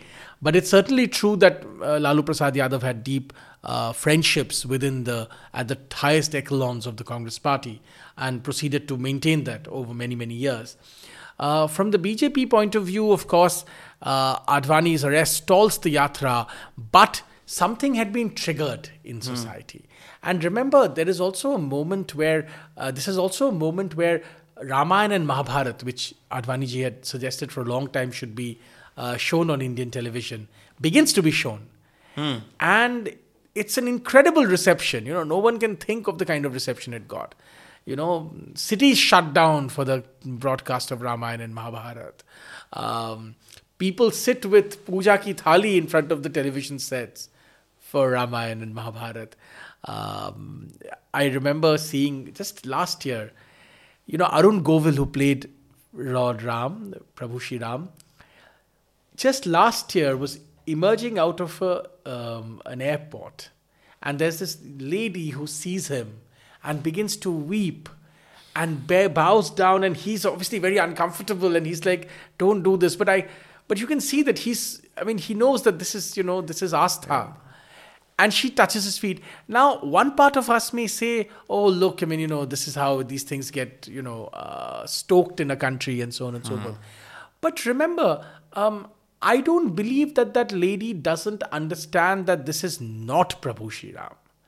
What she is respecting is the fact that when she saw the show for the first time, it brought alive in her mind a sense of devotion that she may as an individual may have carried forever. Mm. It gave life to that devotion. And she's paying respect to that. I don't believe the people who say, oh, you know, look, illiterate woman doesn't know anything. That's rubbish. Everybody knows everything these days. Mm. And not today in the age of social media, you know. I think the lady also knows that this is not God. But she's giving respect and honor as much as she can to the person who enacted in such a beautiful way. Uh, a character who to uh, to which to whom she feels so much devotion. And she's paying respect to that idea to her mind and imagination being able to see almost um, you know the uh, Prabhu Shri Ram in life. Yeah I wonder I don't know his story, but he may just have been, hey, this role will make me some money and make me happy. And then, but yeah. this whole journey might have completely purified him and cleansed him. But you know, that's true. If you look at what Arun Govil did after the Ramayan, okay, he never veered very deep into other kind of stuff. He remained in this whole spiritual, quasi spiritual, slightly devotional universe. Hmm. He never veered very dramatically. I mean, you will not find, okay, he did the Ramayan and suddenly after that he played some villain in some whatever. Hmm. He didn't. But that's also a, like a, ma- a smart market decision. Maybe, maybe. But I think we should also, coming from India, knowing what we know of our history, we should also at least give keep some space for the fact that people may have genuinely felt something in the long process that they lived with this character. Hmm. Because remember, even um, uh, many of the the uh, actor who played Shri Krishna never went and did some dramatic other things after that. Hmm. He also, uh, I mean, his popularity, of course, I think he fought an election and won uh, locally once. But he also remained eh, broadly in that and then sort of faded away. Like he didn't do anything dramatically I, different. I'm just hypothetically assuming. I don't no, think no. you can because you know I think the stakes are maybe. the stakes get too high. Where, maybe, maybe where your deification should not be replaced by some two bit Animosity, Like, yeah, yeah. two bit like where you're like I don't know slapping someone three times and the Yeah. telecast like that whole serial masala is happening. So maybe Yeah. maybe you avoid that. I wanna No, it's possible. I mean, I'm not denying what you're saying. I'm just saying we should take a holistic approach to looking at these things Mm-hmm. because neither neither of us know what the truth is, right? Mm-hmm. But it is true that many people feel this kind of devotional very devotion very powerfully in our country, Mm-hmm. and I would say if look, we are taught in uh, we are, we were always taught that lived experience counts, right? So my question is, why does this lived experience not count? If every lived experience counts, then people who feel this kind of, you know, piety and devotion, their lived experience also counts. When you when you were trying to get being Hindu published, did the idea of being a political Hindu or just Hindu did it fascinate you from an intellectual standpoint? It still does, and I, I, I don't think I'm anywhere close to, you know, over. No, but like even as a kid growing up, right? Like because uh, we are a few generations, two two generations apart. I think um, even then, were other people sort of talking about it? Was this like in the national conversation the way it is now? And did you feel some support for this? Like basically, what I'm asking is, were you pursuing this idea in a silo all by yourself, or did you have an ecosystem to sort of help no, you with this? No, no, I didn't know. I mean, I was a journalist. I, I didn't have, like, now I know many more people. I knew journalistically, I knew a lot of people. I used to be a journalist, you know, I was a business journalist. So I knew a lot of business people at that Mm-hmm. time. Uh, I didn't have any sort of, and there wasn't such an ecosystem, you know. Uh, all of this has happened later. Uh, so, in a sense, that was quite a silo, solo uh, activity. It's once, uh, what happened was once the book got published, then I think there was a lot of, suddenly I realized that, you know, a lot of people had a lot of very interesting things to say about this and so on and so forth. Um, and uh, and yeah, and it has never stopped after that. So uh, it's it's been very very interesting. Look, I think um, I am certainly not anywhere close to over my explorations of you know devotional or spiritual um, history and activity in India. Uh, I think there is so much material there, and there's so much that we can look at with fresh eyes. Uh, this would be very important. Look, I mean, I, I want to mention one more thing to you. This always happens you know, nations also work like human beings do on a Maslow's hierarchy, Hierarchy of needs, yeah. of needs triangle, right? When we are very poor, you know, or, or when we don't have much access and so on and so forth. In my parents' generation, the most important thing was to ensure livelihood to a particular level. That was the firm first goal. As we became more and more prosperous and the, some of the basic stuff got sorted, we then began to realize that, oh, there was more to life than this. Mm-hmm. And we had to, the questions of who we really are. You know, before we began this conversation, you were talking about how a lot of people became interested in streetwear and all these brands. And, and I remember that phase of India where, you know, people were wearing Ed Hardy t shirts and things like that. Very tacky still, if you look at it And. I don't even know why they liked Ed Hardy. Yeah. Literally, I have uh, before or after that phase never heard of anybody talk about Ed Hardy as asp- aspirational. it died down so fast because I think everyone and anyone who made graphic tees or Yeah. uh, or like you remember like rock band tees Yeah. were just basically cheaper variations of the Ed Hardy because Ed Hardy would like double down on skulls, double down on roses, yeah. double down on cursive writing. I really think it was it was made for bikers in America. Yeah. And bikers in America made luxurious that Indians somehow got wind of. It was expensive and yeah. exclusive, so they got it. They looked shitty as fuck, by the way, right? Like because maybe we didn't have enough really graphic bad. tees. Oh, it was really And bad. then once the e-commerce revolution came around and everyone started like using yeah. Indian slogans and 300 rupees, 400 rupees ki t-shirts aani shuru ho. Ed Hardy disappeared. Yeah. Yeah. Yeah. So so we had to go through this to come to this point. Yeah. You know, and that's also a, great spiritual lesson, right? I mean, you have to go through life in order to reach somewhere. We had to, as a nation, go through all this clamor. I still remember like LVMH coming to India being a really big thing. And I always just think that, you know, a lot of these bags are just like canvas, you know? I mean, uh, like in Paris, people wouldn't even be buying these canvas bags. I mean, they would be buying much better, higher end LV, if at all. Or actually, the French aristocracy would be buying things like Hermes. Mm-hmm. Right? So, but in India, of course, in South Delhi and whatever, there was this clamor for these monogrammed bags and so on and so forth. So, we had to go through that phase. It was a phase. We had to go through that phase. And today, you know, everybody is now talking about Pashmina and this, that, and the other. Yeah. Returning to that. We're returning to returning to like we were mentioning. Yeah, we were returning raw, to that. Raw mango, Pero, Yeah. like logo-less, brandless. You can't really pinpoint to a Correct, logo on all correct, these things, and, and and and they certainly look like they've come after a lot of churning, a lot of like uh, going through luxury mass consumer to things. I have a friend who makes one-of-one pieces. So you he basically does. You sit with him and you give him his your ideas, and then he makes custom clothes for Yeah. you using AI and everything else. His brand called, brand is called My Morni, doing very well, and it's just it's you've reached that level of consumer. It's like I just want one of this. No one else can have it. No, absolutely. And, uh, you know, and if you think about it, this was always our tradition, right? I mean, even today, uh, the, the really discerning gentry, so to speak, people with wealth and a lot of culture and uh, history and so on and so forth, look for things like that, right? I mean, uh, you know, they would look for that one thing that people don't buy. You know, like, for I'll give you an example, right? People who really understand jewelry in this country don't go to Cartier they go to Viren Bhagat in South Bombay. Now, Viren Bhagat is perhaps still, I mean, he used to be a few years ago, the only designer, jewelry designer in India to have been featured twice in the Robb Report. Okay, But is very that a coveted few- report? The very report? coveted, yeah, very coveted.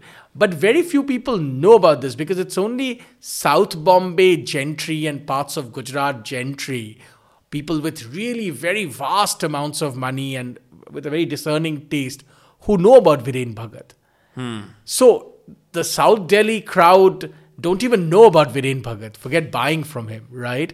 They will go to their Bulgari and Cartier and so on and so forth, right? And sadly, the stuff that they are buying from Bulgari and Cartier are the rock bottom stuff. They're not even buying the Yeah. really crafted, you know, like people internationally who really understand jewelry would try and buy from JAR, right? They will not necessarily go to, you know, some, you know, Cartier or whatever. So uh, my point is, I think we are rediscovering many of the things. Like I know families in Bengal who, you know, have traditionally had money. They will buy the finest muslin. Mm-hmm. They will know that one place in Murshidabad, that one weaver who will make that one unique thing for them. Mm-hmm. They will know that one, you know, whatever, like leather worker who will handcraft shoes for them. You know, I used to work with a man like that. You know, I think I learned a lot from him. Where, where, and what? Uh, in Fortune, you know, Okay. the man who owned Fortune, who had brought in oh, Fortune, part of a, you know, um, newspaper chain, uh, Aveek Sarkar of the Ananda Bazar Patrika group. okay, Aveek Sarkar of uh, ABP later. That's on? right, Aveek Uh, Sarkar. of- Chiki Sarkar's father. Chiki Sarkar's father. okay. So I had the pleasure of interacting with him, uh, you know, a few times when I used to work at Fortune. And you know, he's a man of impeccable taste. The man always wears either he wears a suit or he wears a dhoti kurta. You know, and Nicholas Coleridge, uh, as a young journalist, I read about him. Nicholas Coleridge wrote this book called Paper Tigers, and one part of it is about Indian press barons. And this was like 20, 30, maybe even 40 years ago, 30 years ago, certainly. And there he wrote about Aveek Sarkar that uh, the first six things that I heard about Aveek Sarkar was uh, what was it? He only accepts Bolivian or Colombian coffee. He and there was a whole list and where he Yeah. plays tennis, which he does every day. He changes his Ralph Lauren T-shirt four times every set, and there was a whole list of these things. But you know, I mean, when I met the man, there was obviously an aura, but you realize that he's not looking necessarily to buy something that flashes out that he has money he will buy the things that he really wants. I remember Aveek Sarkar once gave me like this, he spoke to me about this, how to select Rudraksh. I still remember this so distinctly. You know, and we were all sitting around and he taught us, you know, spoke to us about how to select Rudraksh, you know, what goes in. And it was fascinating. The other time he spoke to us about Balaposh. You know, Balaposh was in Bengal, the Nawabs used to have, wear, uh, have these. Bengal is not very cold in winter, but they're still chilly in the countryside uh, to a degree. So they have these very lovely quilts called Balaposh. each layer of the balaposh is made fragrant using burning incense under it for hours so that every layer of cotton is perfectly perfumed and then many many layers of that is stitched hand stitched to make one quilt So, but but does- doesn't the fragrance go out after a while? no that's why you have to do it for a long long time so that the very threads of the cotton Has the smoke embedded in it? has the smoke embedded in it That's crazy. and then we went to try and find out and you know whether there's people doing original balaposh and i think there was on one family somewhere who was still doing it in that way Yeah. so i'm saying the the people who know don't necessarily buy a lot of the stuff that you know like this delhi ncr wealthy Tackiness, buy yes. you know D- d- I have a few very uh, you know pertinent questions to ask about this. Sure. Um, I want to ask you about taste, right? Yes. And I, I I have this conversation with with many people in my audience, younger younger people particularly, Yes. right? Because I've had a very long journey with taste, right? Yeah. My first few years, you acquire the same books as everyone else reads. Maybe you, you branch out a little bit. I was lucky to have an interest in rock and roll because I randomly chanced upon Yeah. the best of the Eagles uh, in Thailand and a pirated Yeah. CD shop for some reason, and that allowed me to sort of veer away from my peers and build a taste in rock. And then for clothing, I have friends, books, right, a, a whole thing. And now I look at the posters I would adorn my room with would be just you know drivel from websites, uh, you know, classic rock and whatnot. And I've seen over time, I've like Jordan Peterson says, you stumble onto taste, you stumble onto beauty. It takes a while, but then you have so much disdain for what you left behind because you're like, oh my god, I was doing this.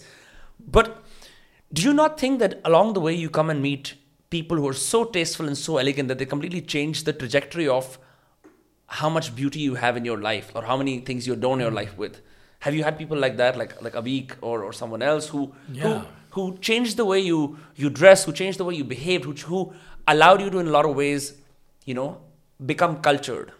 No, absolutely. And um, I think, um, you know, what you're describing, I mean, you know, I knew and know people in Bengal like that. Again, people who, they're not all necessarily old money, let me say this.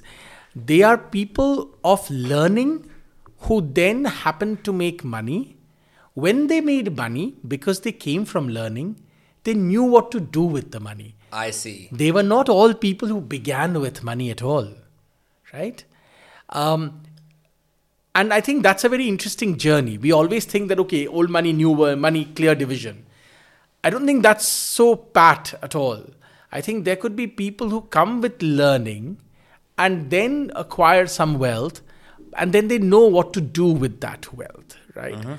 Uh, you know, many of my Oxford professors were like that, you know.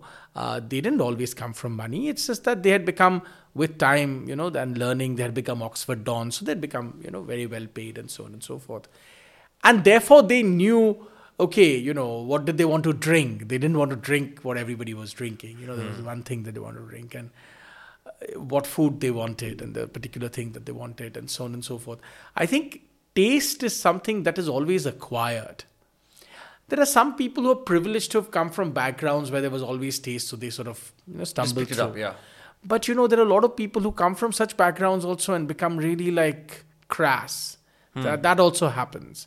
So I think I would argue very strongly that taste is a byproduct of aesthetics. Aesthetics is a byproduct of learning. By learning, I don't only mean degree oriented learning, but a certain kind of learning about the world. For the lack of a better word, let's just say societal wisdom or even just wisdom. So, taste, what we call taste, is only the final frontier. But taste is a byproduct of aesthetics. Aesthetics is a byproduct of wisdom. Because what is aesthetics? Aesthetics is knowing not only what you want to consume, but what you should consume. Right? I remember uh, writing about you know uh, luxury in my fortune years. There was a period where there was a huge battle between LVMH and Hermes, right? And uh, I went to Paris to talk to the Hermes people and so on and so forth. And LVMH was trying to you know take over Hermes through like this whatever you know this this predatory move, so to speak. So I met the Hermes CEO, and um, and I remember him saying, if LVMH takes over Hermes within a year, it will no longer remain Hermes. So I asked him, what do you mean by that?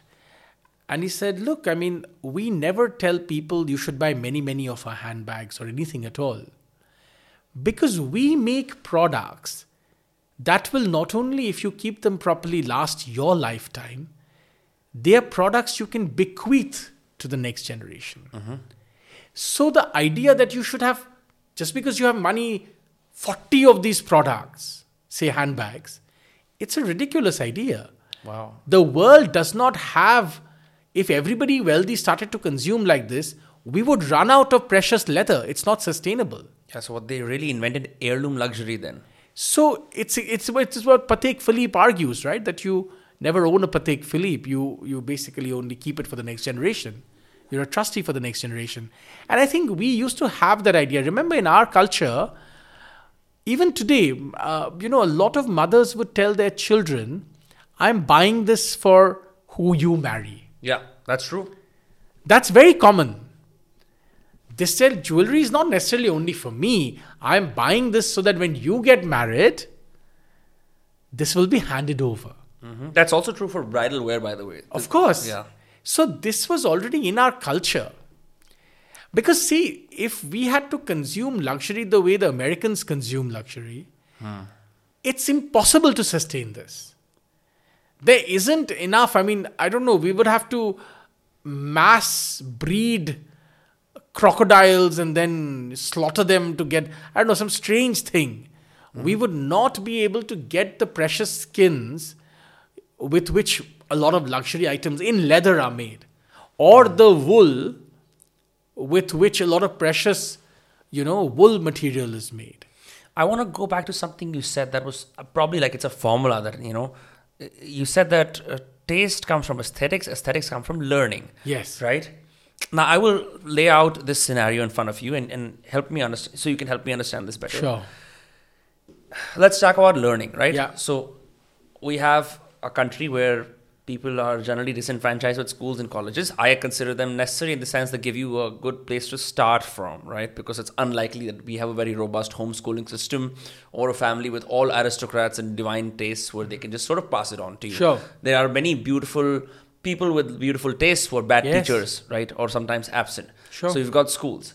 So people acquire some degree of learning in school. Then they also have interests. Mostly people either pursue a hobby to learn that more or they read books. Mm. I want to narrow in on books. Sure. I found that, see, the average Indian young youth reads more self help and business books than they would care to read about history or aesthetics, right? Because it seems as a very frivolous pursuit mm. at a country that is now trying to grow itself.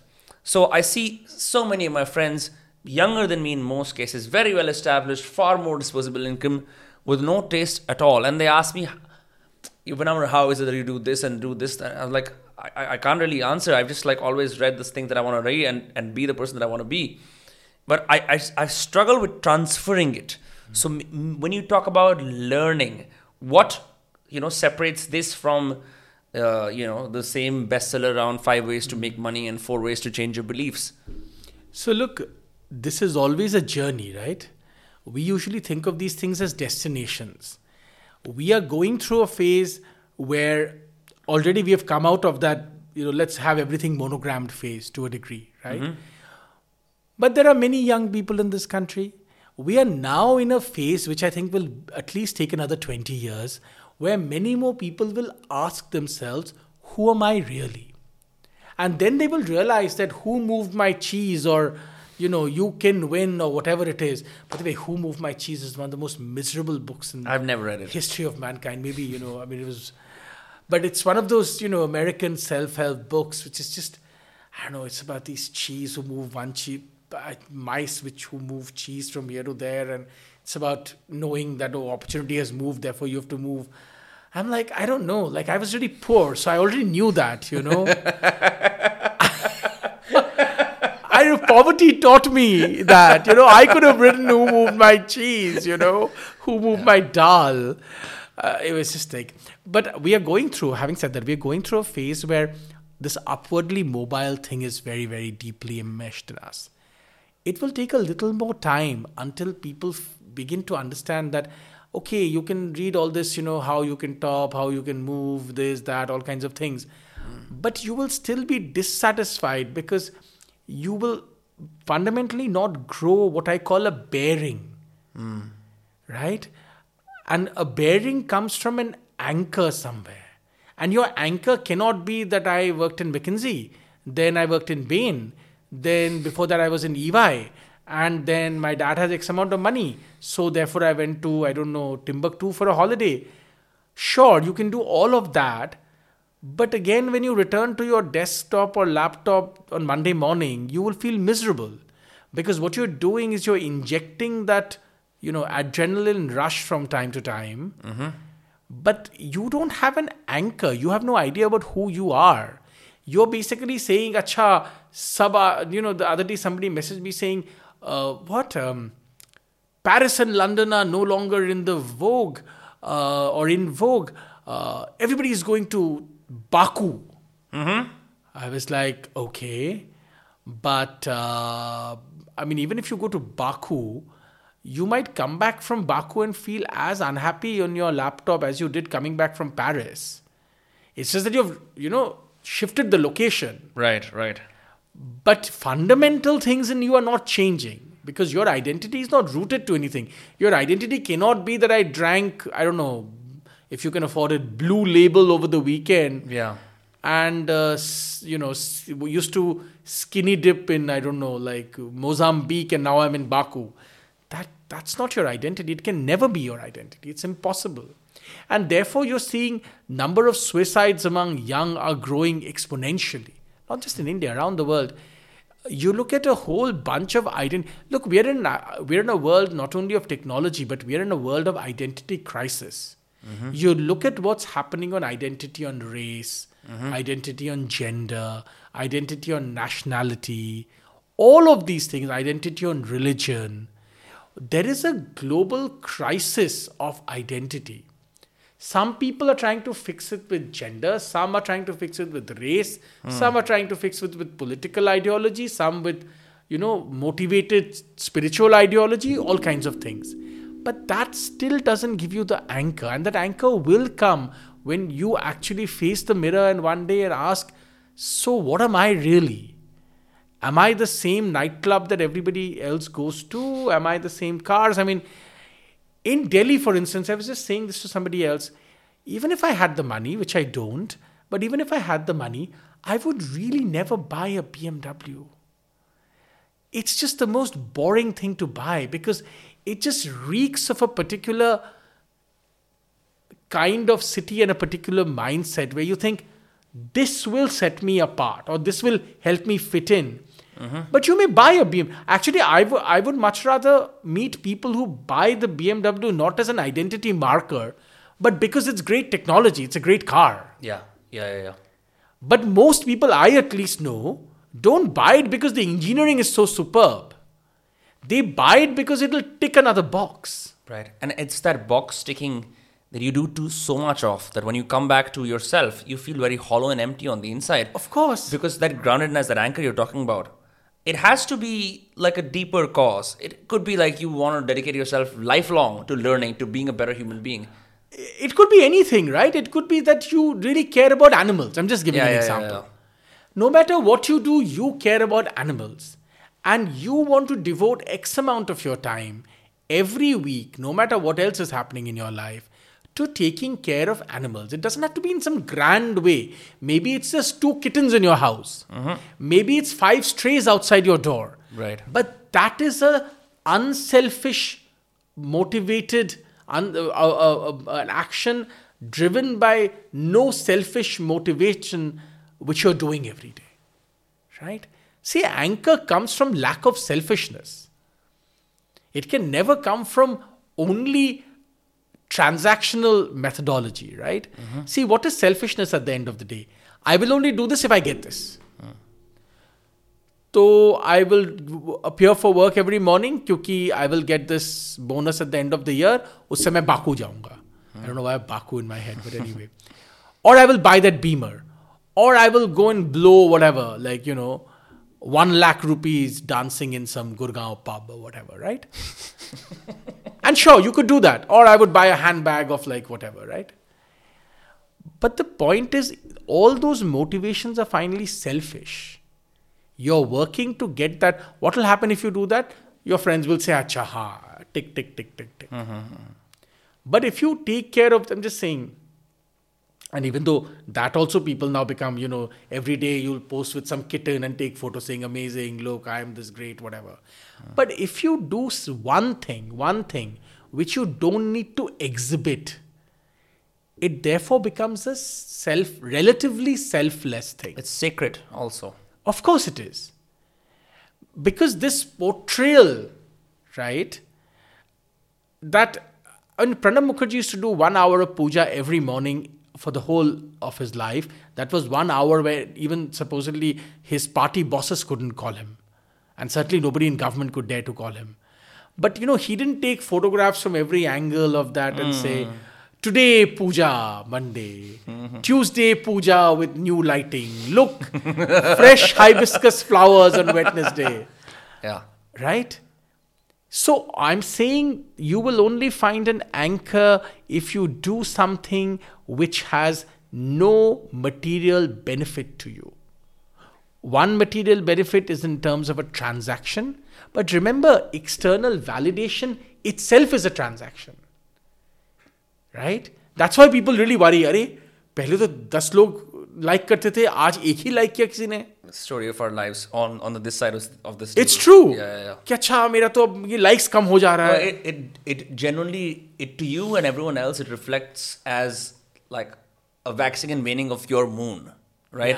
कि आपका या फिर आपका सन अभी ऊपर रहा है अभी नीचे गिर रहा है and and it's so weird because it's your work, right? It's like two real time updates on your work, and it's not even like a a labor of love. I know a lot of creators who put in like hours making the perfect reel or the perfect like shot, but it's not to say that a book is better than like a, a not No, getting but- into that, but like it's just a brain fart. sometimes yeah, it's just like hi guys mujhe aisa lag raha blah blah blah blah blah and it gets 1000 likes great yeah. but it's it's it's not something that you spe- it's you're not Manjhi the mountain man where you spend 27 years you know uh, building a mountain road so I think people take themselves a little too seriously in this. No, no, hugely seriously. And look, I mean, all of us go through this, right? I mean, like I no longer track at a very active level, and thankfully, you know, because of the work and stuff, I can afford not to. On, you know, necessarily how many people read my books or so on and so forth. I truly believe after 11 books that hopefully whatever I write, if it gets published, if it doesn't get rejected, will find an audience Yeah, that's right? true. Now, that audience doesn't each time have to be some national bestseller. Hmm. It may be smaller, but that smaller audience for that book may intensely engage with the work in a manner that many bestsellers may not engage. Right. It's better to have a cult than Right? So it's possible, but I am making the strong argument that that anchor that people seek not only must come from within, it must come or it can only come from activity that it does not seek validation or transaction that you would do for free the rest of your life, even if no one was watching. If nobody was watching, you were getting nothing out of it. Nobody was coming and patting you on the back saying, amazing, amazing. Nobody was liking some post you made. Nobody was giving you money for it. You were not getting any social prestige. RWA ke aap chairman nahi ban jaoge uske leke. You know, so you do that because you wish to do that. It makes mm-hmm. you happy. So at the end of the book, you talk about sorry, the last, second last chapter, you talk about the mouse charmer, Yeah. right? And you talk about Modi because Yeah. we, we are living in the era of Modi, right? Yes. And it's very likely he's going to win the 2024 elections. So, from all of the historical figures, you now have someone who's the PM, Yeah. right? And and it's not like PM Atal Bihari Vajpayee of, of the No, 90s India. This is India, third largest economy. For I'm not sure what the exact thing is, but like Will become very soon. Yeah, statistically, with all the rankings and Yes. whatnot, the India story, Yeah. this is as powerful as a PM could possibly Yeah. be, right? And he also happens to be a champion of the political Hindu movement. Yes. He happens to be someone from the RSS fold, happens to be, you know, all the boxes check out as far as this ideology is concerned, right? Mm-hmm. What has he then enacted to push this forward? I think there are three things. I mean, I often say if if Mr. Modi did not exist, then one would have to invent Mr. Modi. Because, and I'll explain to you why one sa- uh, says this. India needed a sort of figure who would tell us why we are great, why we places where we are not great, we can be great. What will change if we become great? This is important in every nation's history. I think because Mr. Modi comes from a background where he has cultivated a relatively solitary and, you know, in many ways ascetic life for himself, he has a kind of focus that allows him to do this better than most other people. Mm-hmm.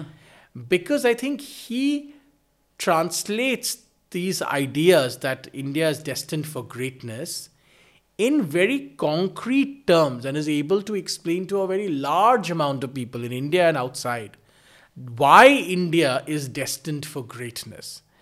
In you know, in IR terms, we would call it the construction of the grand narrative for India. You know, rising powers need grand narratives. One of my upcoming works is India as a civilizational state, where I talk about this that India needs a grand narrative. And that grand narrative, in many ways, has and is being constructed by Mr. Modi. And he is basing the India's grand narrative by talking about the fact that India had fundamentally many things going for it. See, what has happened before Mr. Modi was a lot of our positive national assessment came from the fact that, oh, we have a great uh, constitution, you know, which we do, I agree. And we have non-violence, right? I mean, even though our society is full of violence, but actually there's something to hold up and so on and so forth. Modi ji has been able to take that trajectory of sourcing our ideas of greatness far further into the past. And he then makes this argument that India is destined for greatness because India has these inherent strengths of culture. Hmm. Those inherent strengths are not new. They're not only 70 or 75 years old. They come from the very foundation stones of our culture. And those we need to hold up. And that appeals to a lot of people. Look, you also have to uh, inspire people to greatness. You know, I mean, that is one of the things that Gandhiji did well, right? And that's why I have often said in my uh, lectures and writings that the one person who's learnt most from Gandhi is Modi.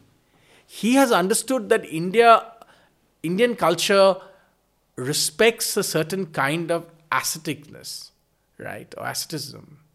Um, he, of course, cannot do it in the way Gandhi did it, but he has brought in his own ideas in terms of promoting yoga, you know, promoting all kinds of things, like, Yeah. uh, you know, not just in India but around the world, in terms of the spread of cultural ideas. Now, some of these ideas, some may say, are, oh, these are very simple things, and, you know, this has been uh, propagated heavily. Sure, but at the end of the day, we have to begin somewhere. And I think that beginning somewhere of India as a rising power, in a sense, had to happen via somebody. And that's why I say if we didn't have Modi, you know, we would have to invent him. Do you think that India is going to only have um, celibate, bachelor, ascetic PMs no, as no, the time not goes on? maybe, maybe not, No? maybe not. Um, uh, yeah, um, absolutely, maybe not. But remember, we have a history of solitary figures doing well as prime ministers. You know, Indira Gandhi famously was Mm-hmm. a bit of a solitary figure, right? She had a family, but she's always always seen as this, you know, strong, lone, slightly lonely persona. Even Nehru, by the time he became prime minister, and especially as the years went by, cut a fairly solitary. I mean, his daughter was the only sort of you know figure. Uh, but certainly, um, you know, Atal Bihari Vajpayee famously is an example.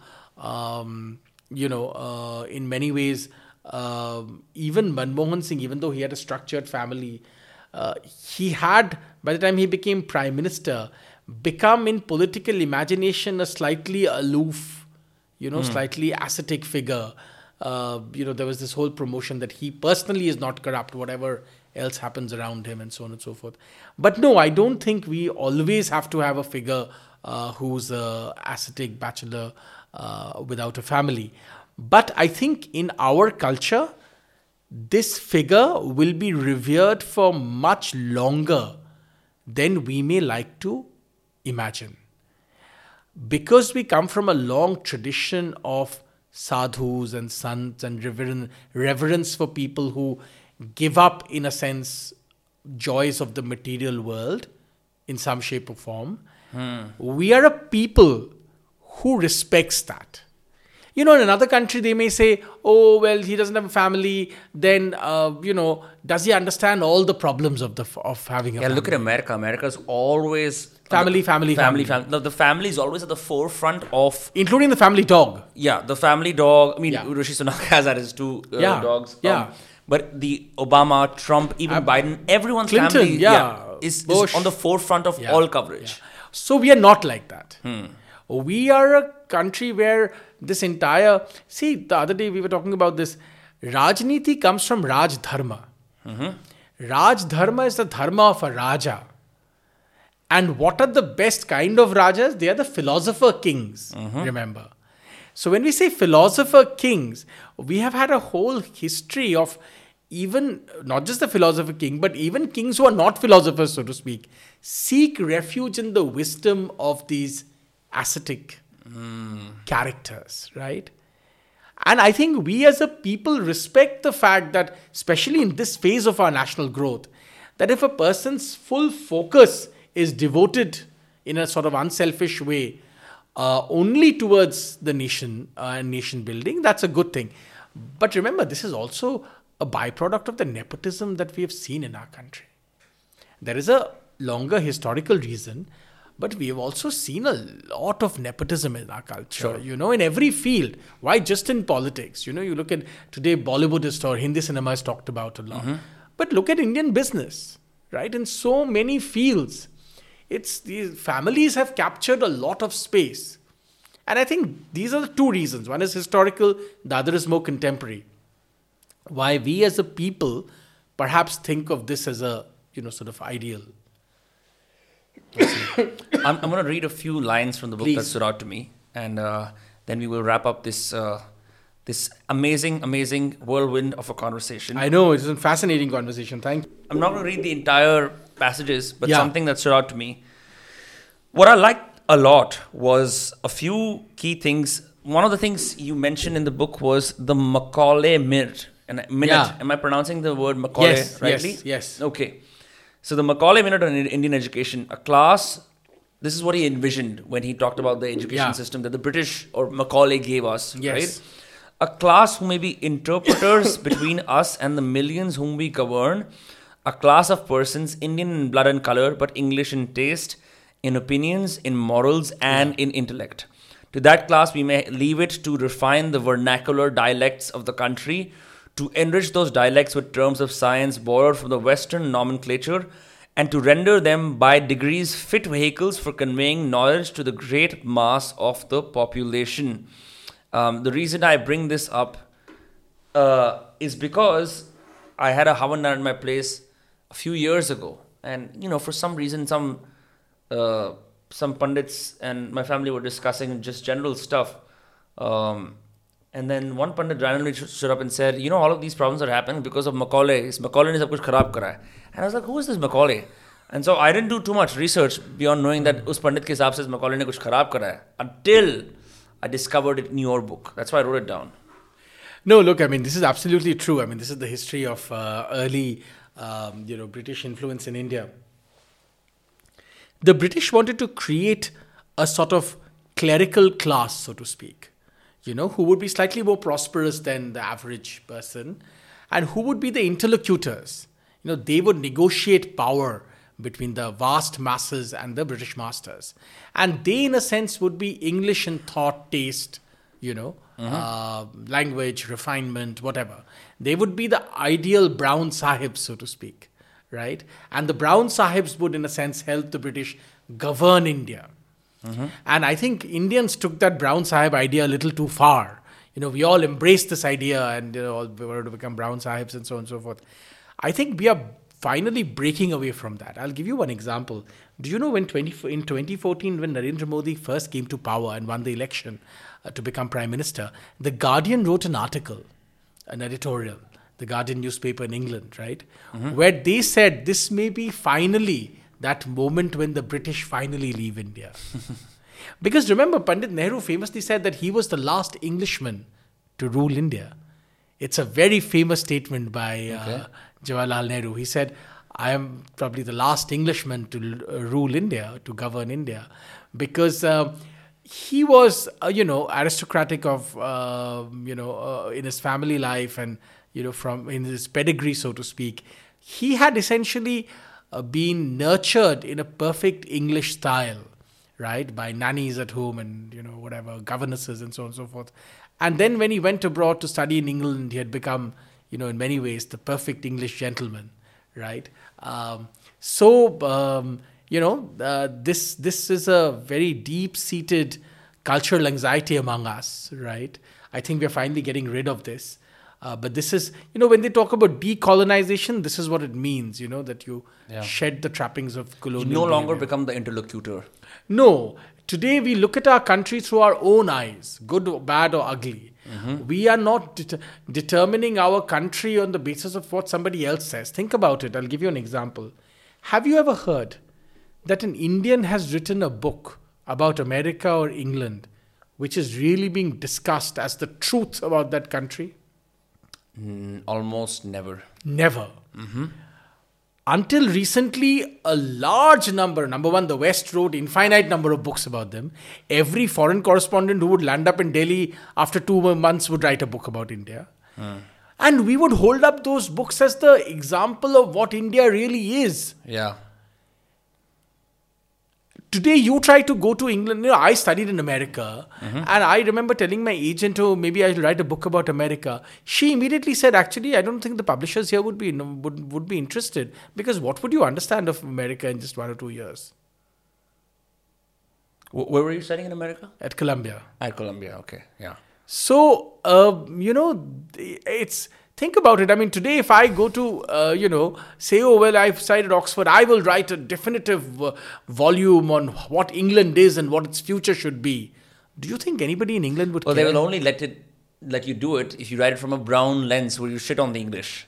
and, And certain for- publications. And number one, they will mostly not let me do it at all. They don't care.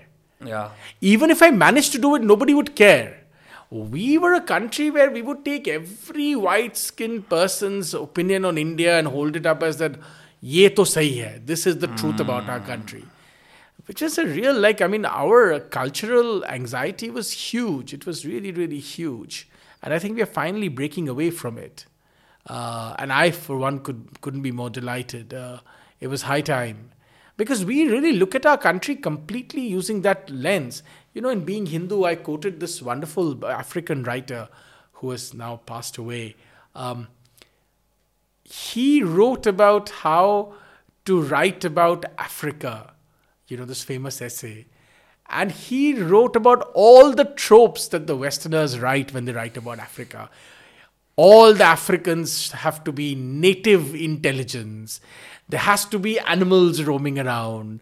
The dusk has to be, you know, as if there's nothing else apart from that in Africa. Mm-hmm.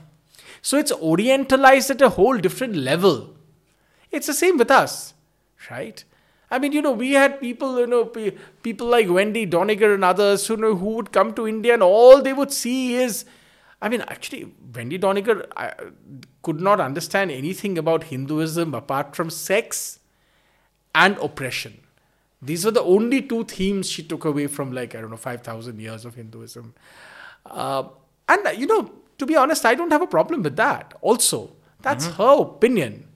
I don't have to accept it. But if you tell me that that is the final authoritative word on my faith, then I have a problem. Then I have to write back in response. Yeah. I mean, then I have to really say that, look, I mean, actually, no. Let an Indian write about what India really is. In fact, let hundreds of Indians write about it and mm-hmm. then come to some common consensus, if at all.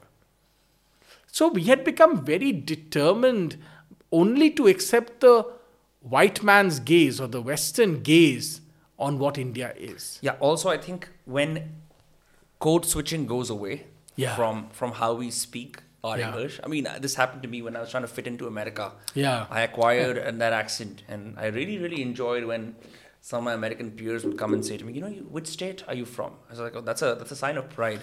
and then I had a little spiritual encounter, and I decided to to go back to that Indian tongue, or at least find whatever it was and blend it with who I who I had become. Sure. And I spoke to my uh, housemates after several years over a Zoom call. And I was surprised to notice that I didn't code switch it, code switch at all this time.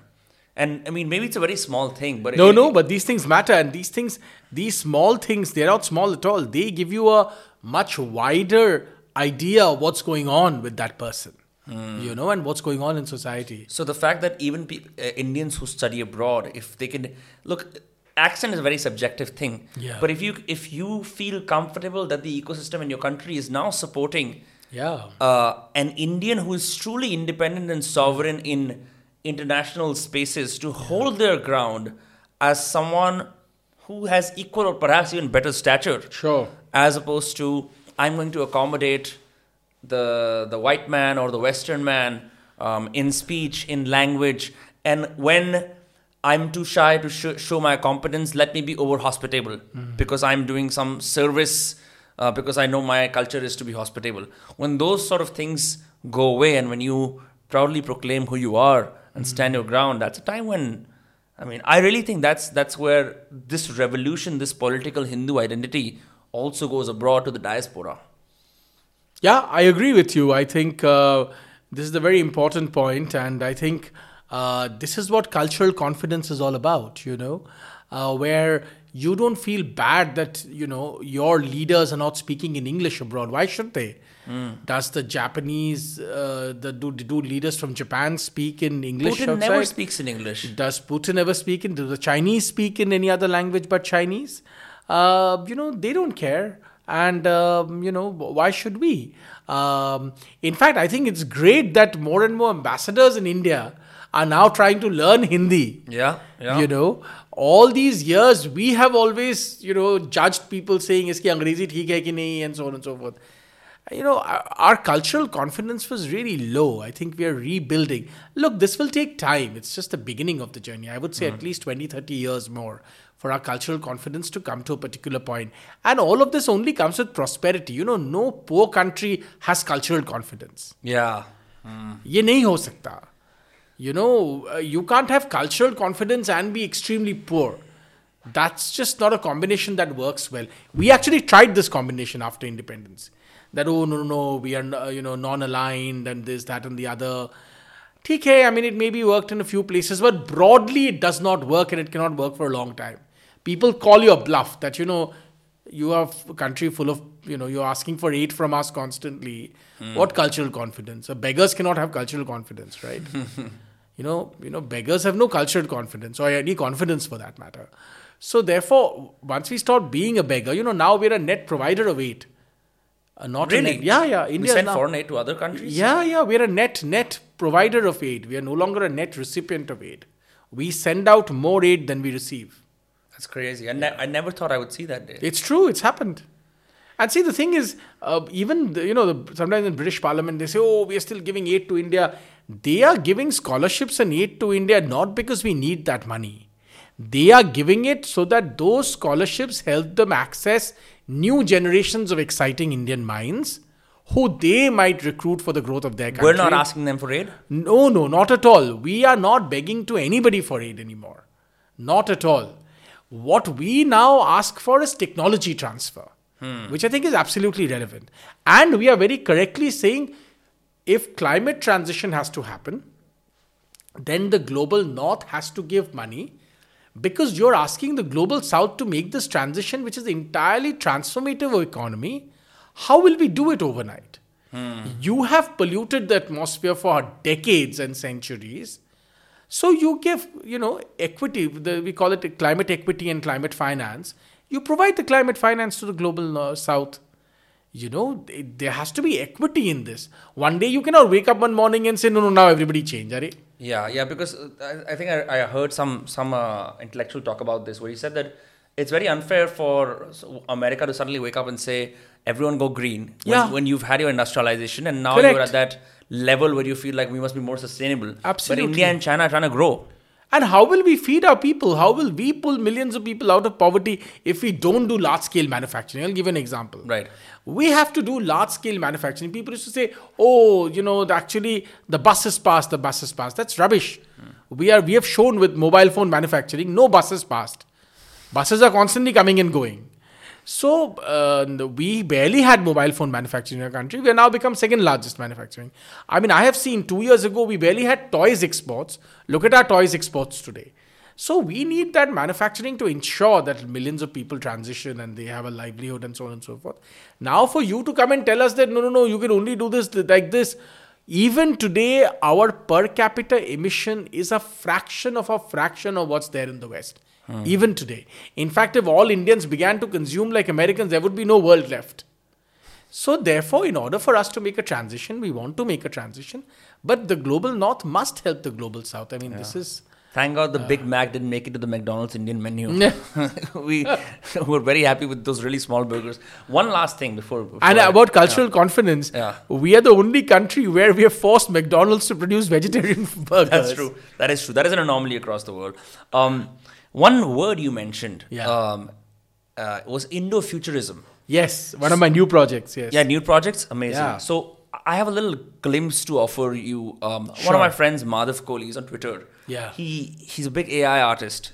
At, when uh, DALL-E and all of these things were coming around, now he's Midjourney. maybe you have seen his work. Yeah, so he got in a lot of controversy because of uh, he he let AI make uh, representations of uh, one person from every state and, and Oh they- yeah, that's how yeah, that's how I've seen his work. Yes. Yeah, yeah. So he, he went to college with me. Um, he made a one thread of Indian temples of the future, and they were it, it- they look like like religious space cities. It was so beautiful to see them. I'll see this. So so when I read Indo-futurism, Yeah. that's the word that came to my mind. Yes. So when you talk about Indo-futurism, yeah, what let is it that tell- span? Yeah. So I'm writing a book about this. It's called Indo-futurism. I am making the argument that while we talk about India's technological prowess today, and it is true, India is taking leaps of technological prowess. The UPI is one great example, digital health, this, that, and the other. It is not true that this is a rare phenomenon in India ki abhi ho raha hai. Hmm. If you look at the broad span of Indian history, technological leaps were always part of India's history. Allow me to explain. Even today, we don't know how the Brihadeshwara temple was built. No one can explain to you. How did they build that? How did the Cholas build that? Even today, very close to where you and I are sitting in Delhi NCR, in the national capital region, no one can tell you how did they get the iron which never rusts in the Qutub Minar. Hmm. We don't know.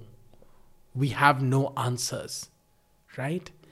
Let me give you another example. If you read the history of the Crusades, right, there's a lot of talk about the sword of Saladin, made of Damascus steel.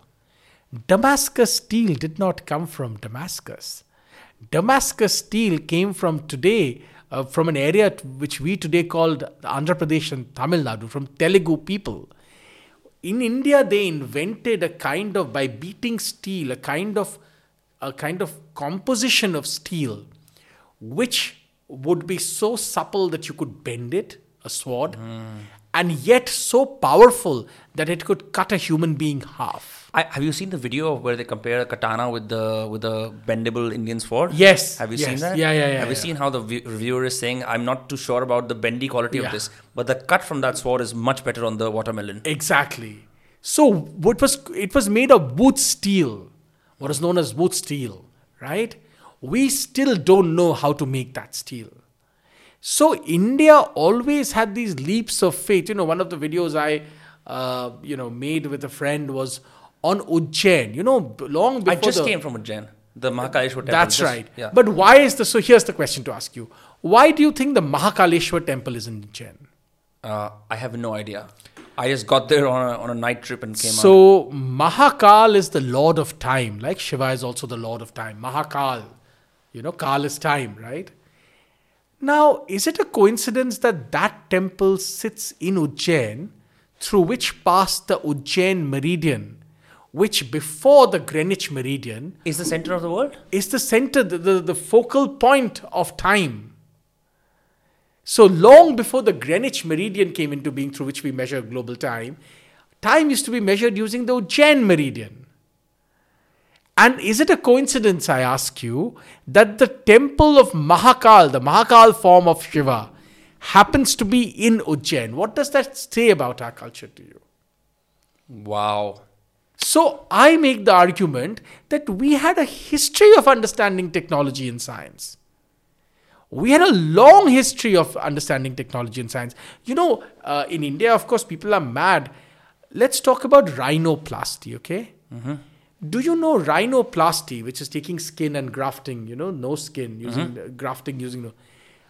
That surgery, the skin surgery using grafting, happened first in southern India. Where did I learn this? Not in India. I was at Columbia University. I was looking at some material. I suddenly found an entry that spoke in detail about this. That's this kind of skin grafting surgery first happened in India. So, technology and Indo-futurism talks about how we are not technologically advanced today. We have a culture of technological advancement. It's just that we have forgotten all about this. Hmm. We don't know anything about this. We were never taught about this.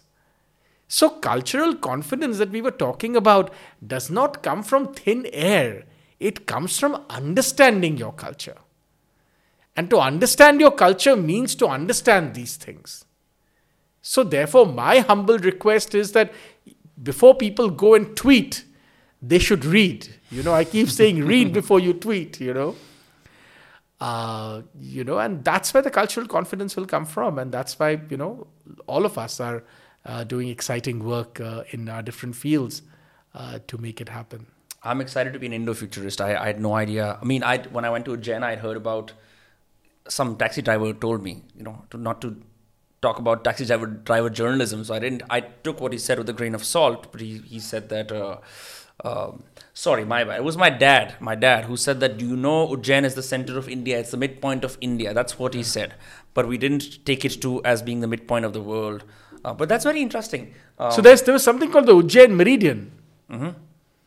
So so may, maybe maybe I think I think what I also took from this is maybe people should look up stuff and read rigorously. And and I think one of the reasons people don't uh, is because it, it, the, there's a fringy political flavor to all of these things, which deters people from engaging with scholarship.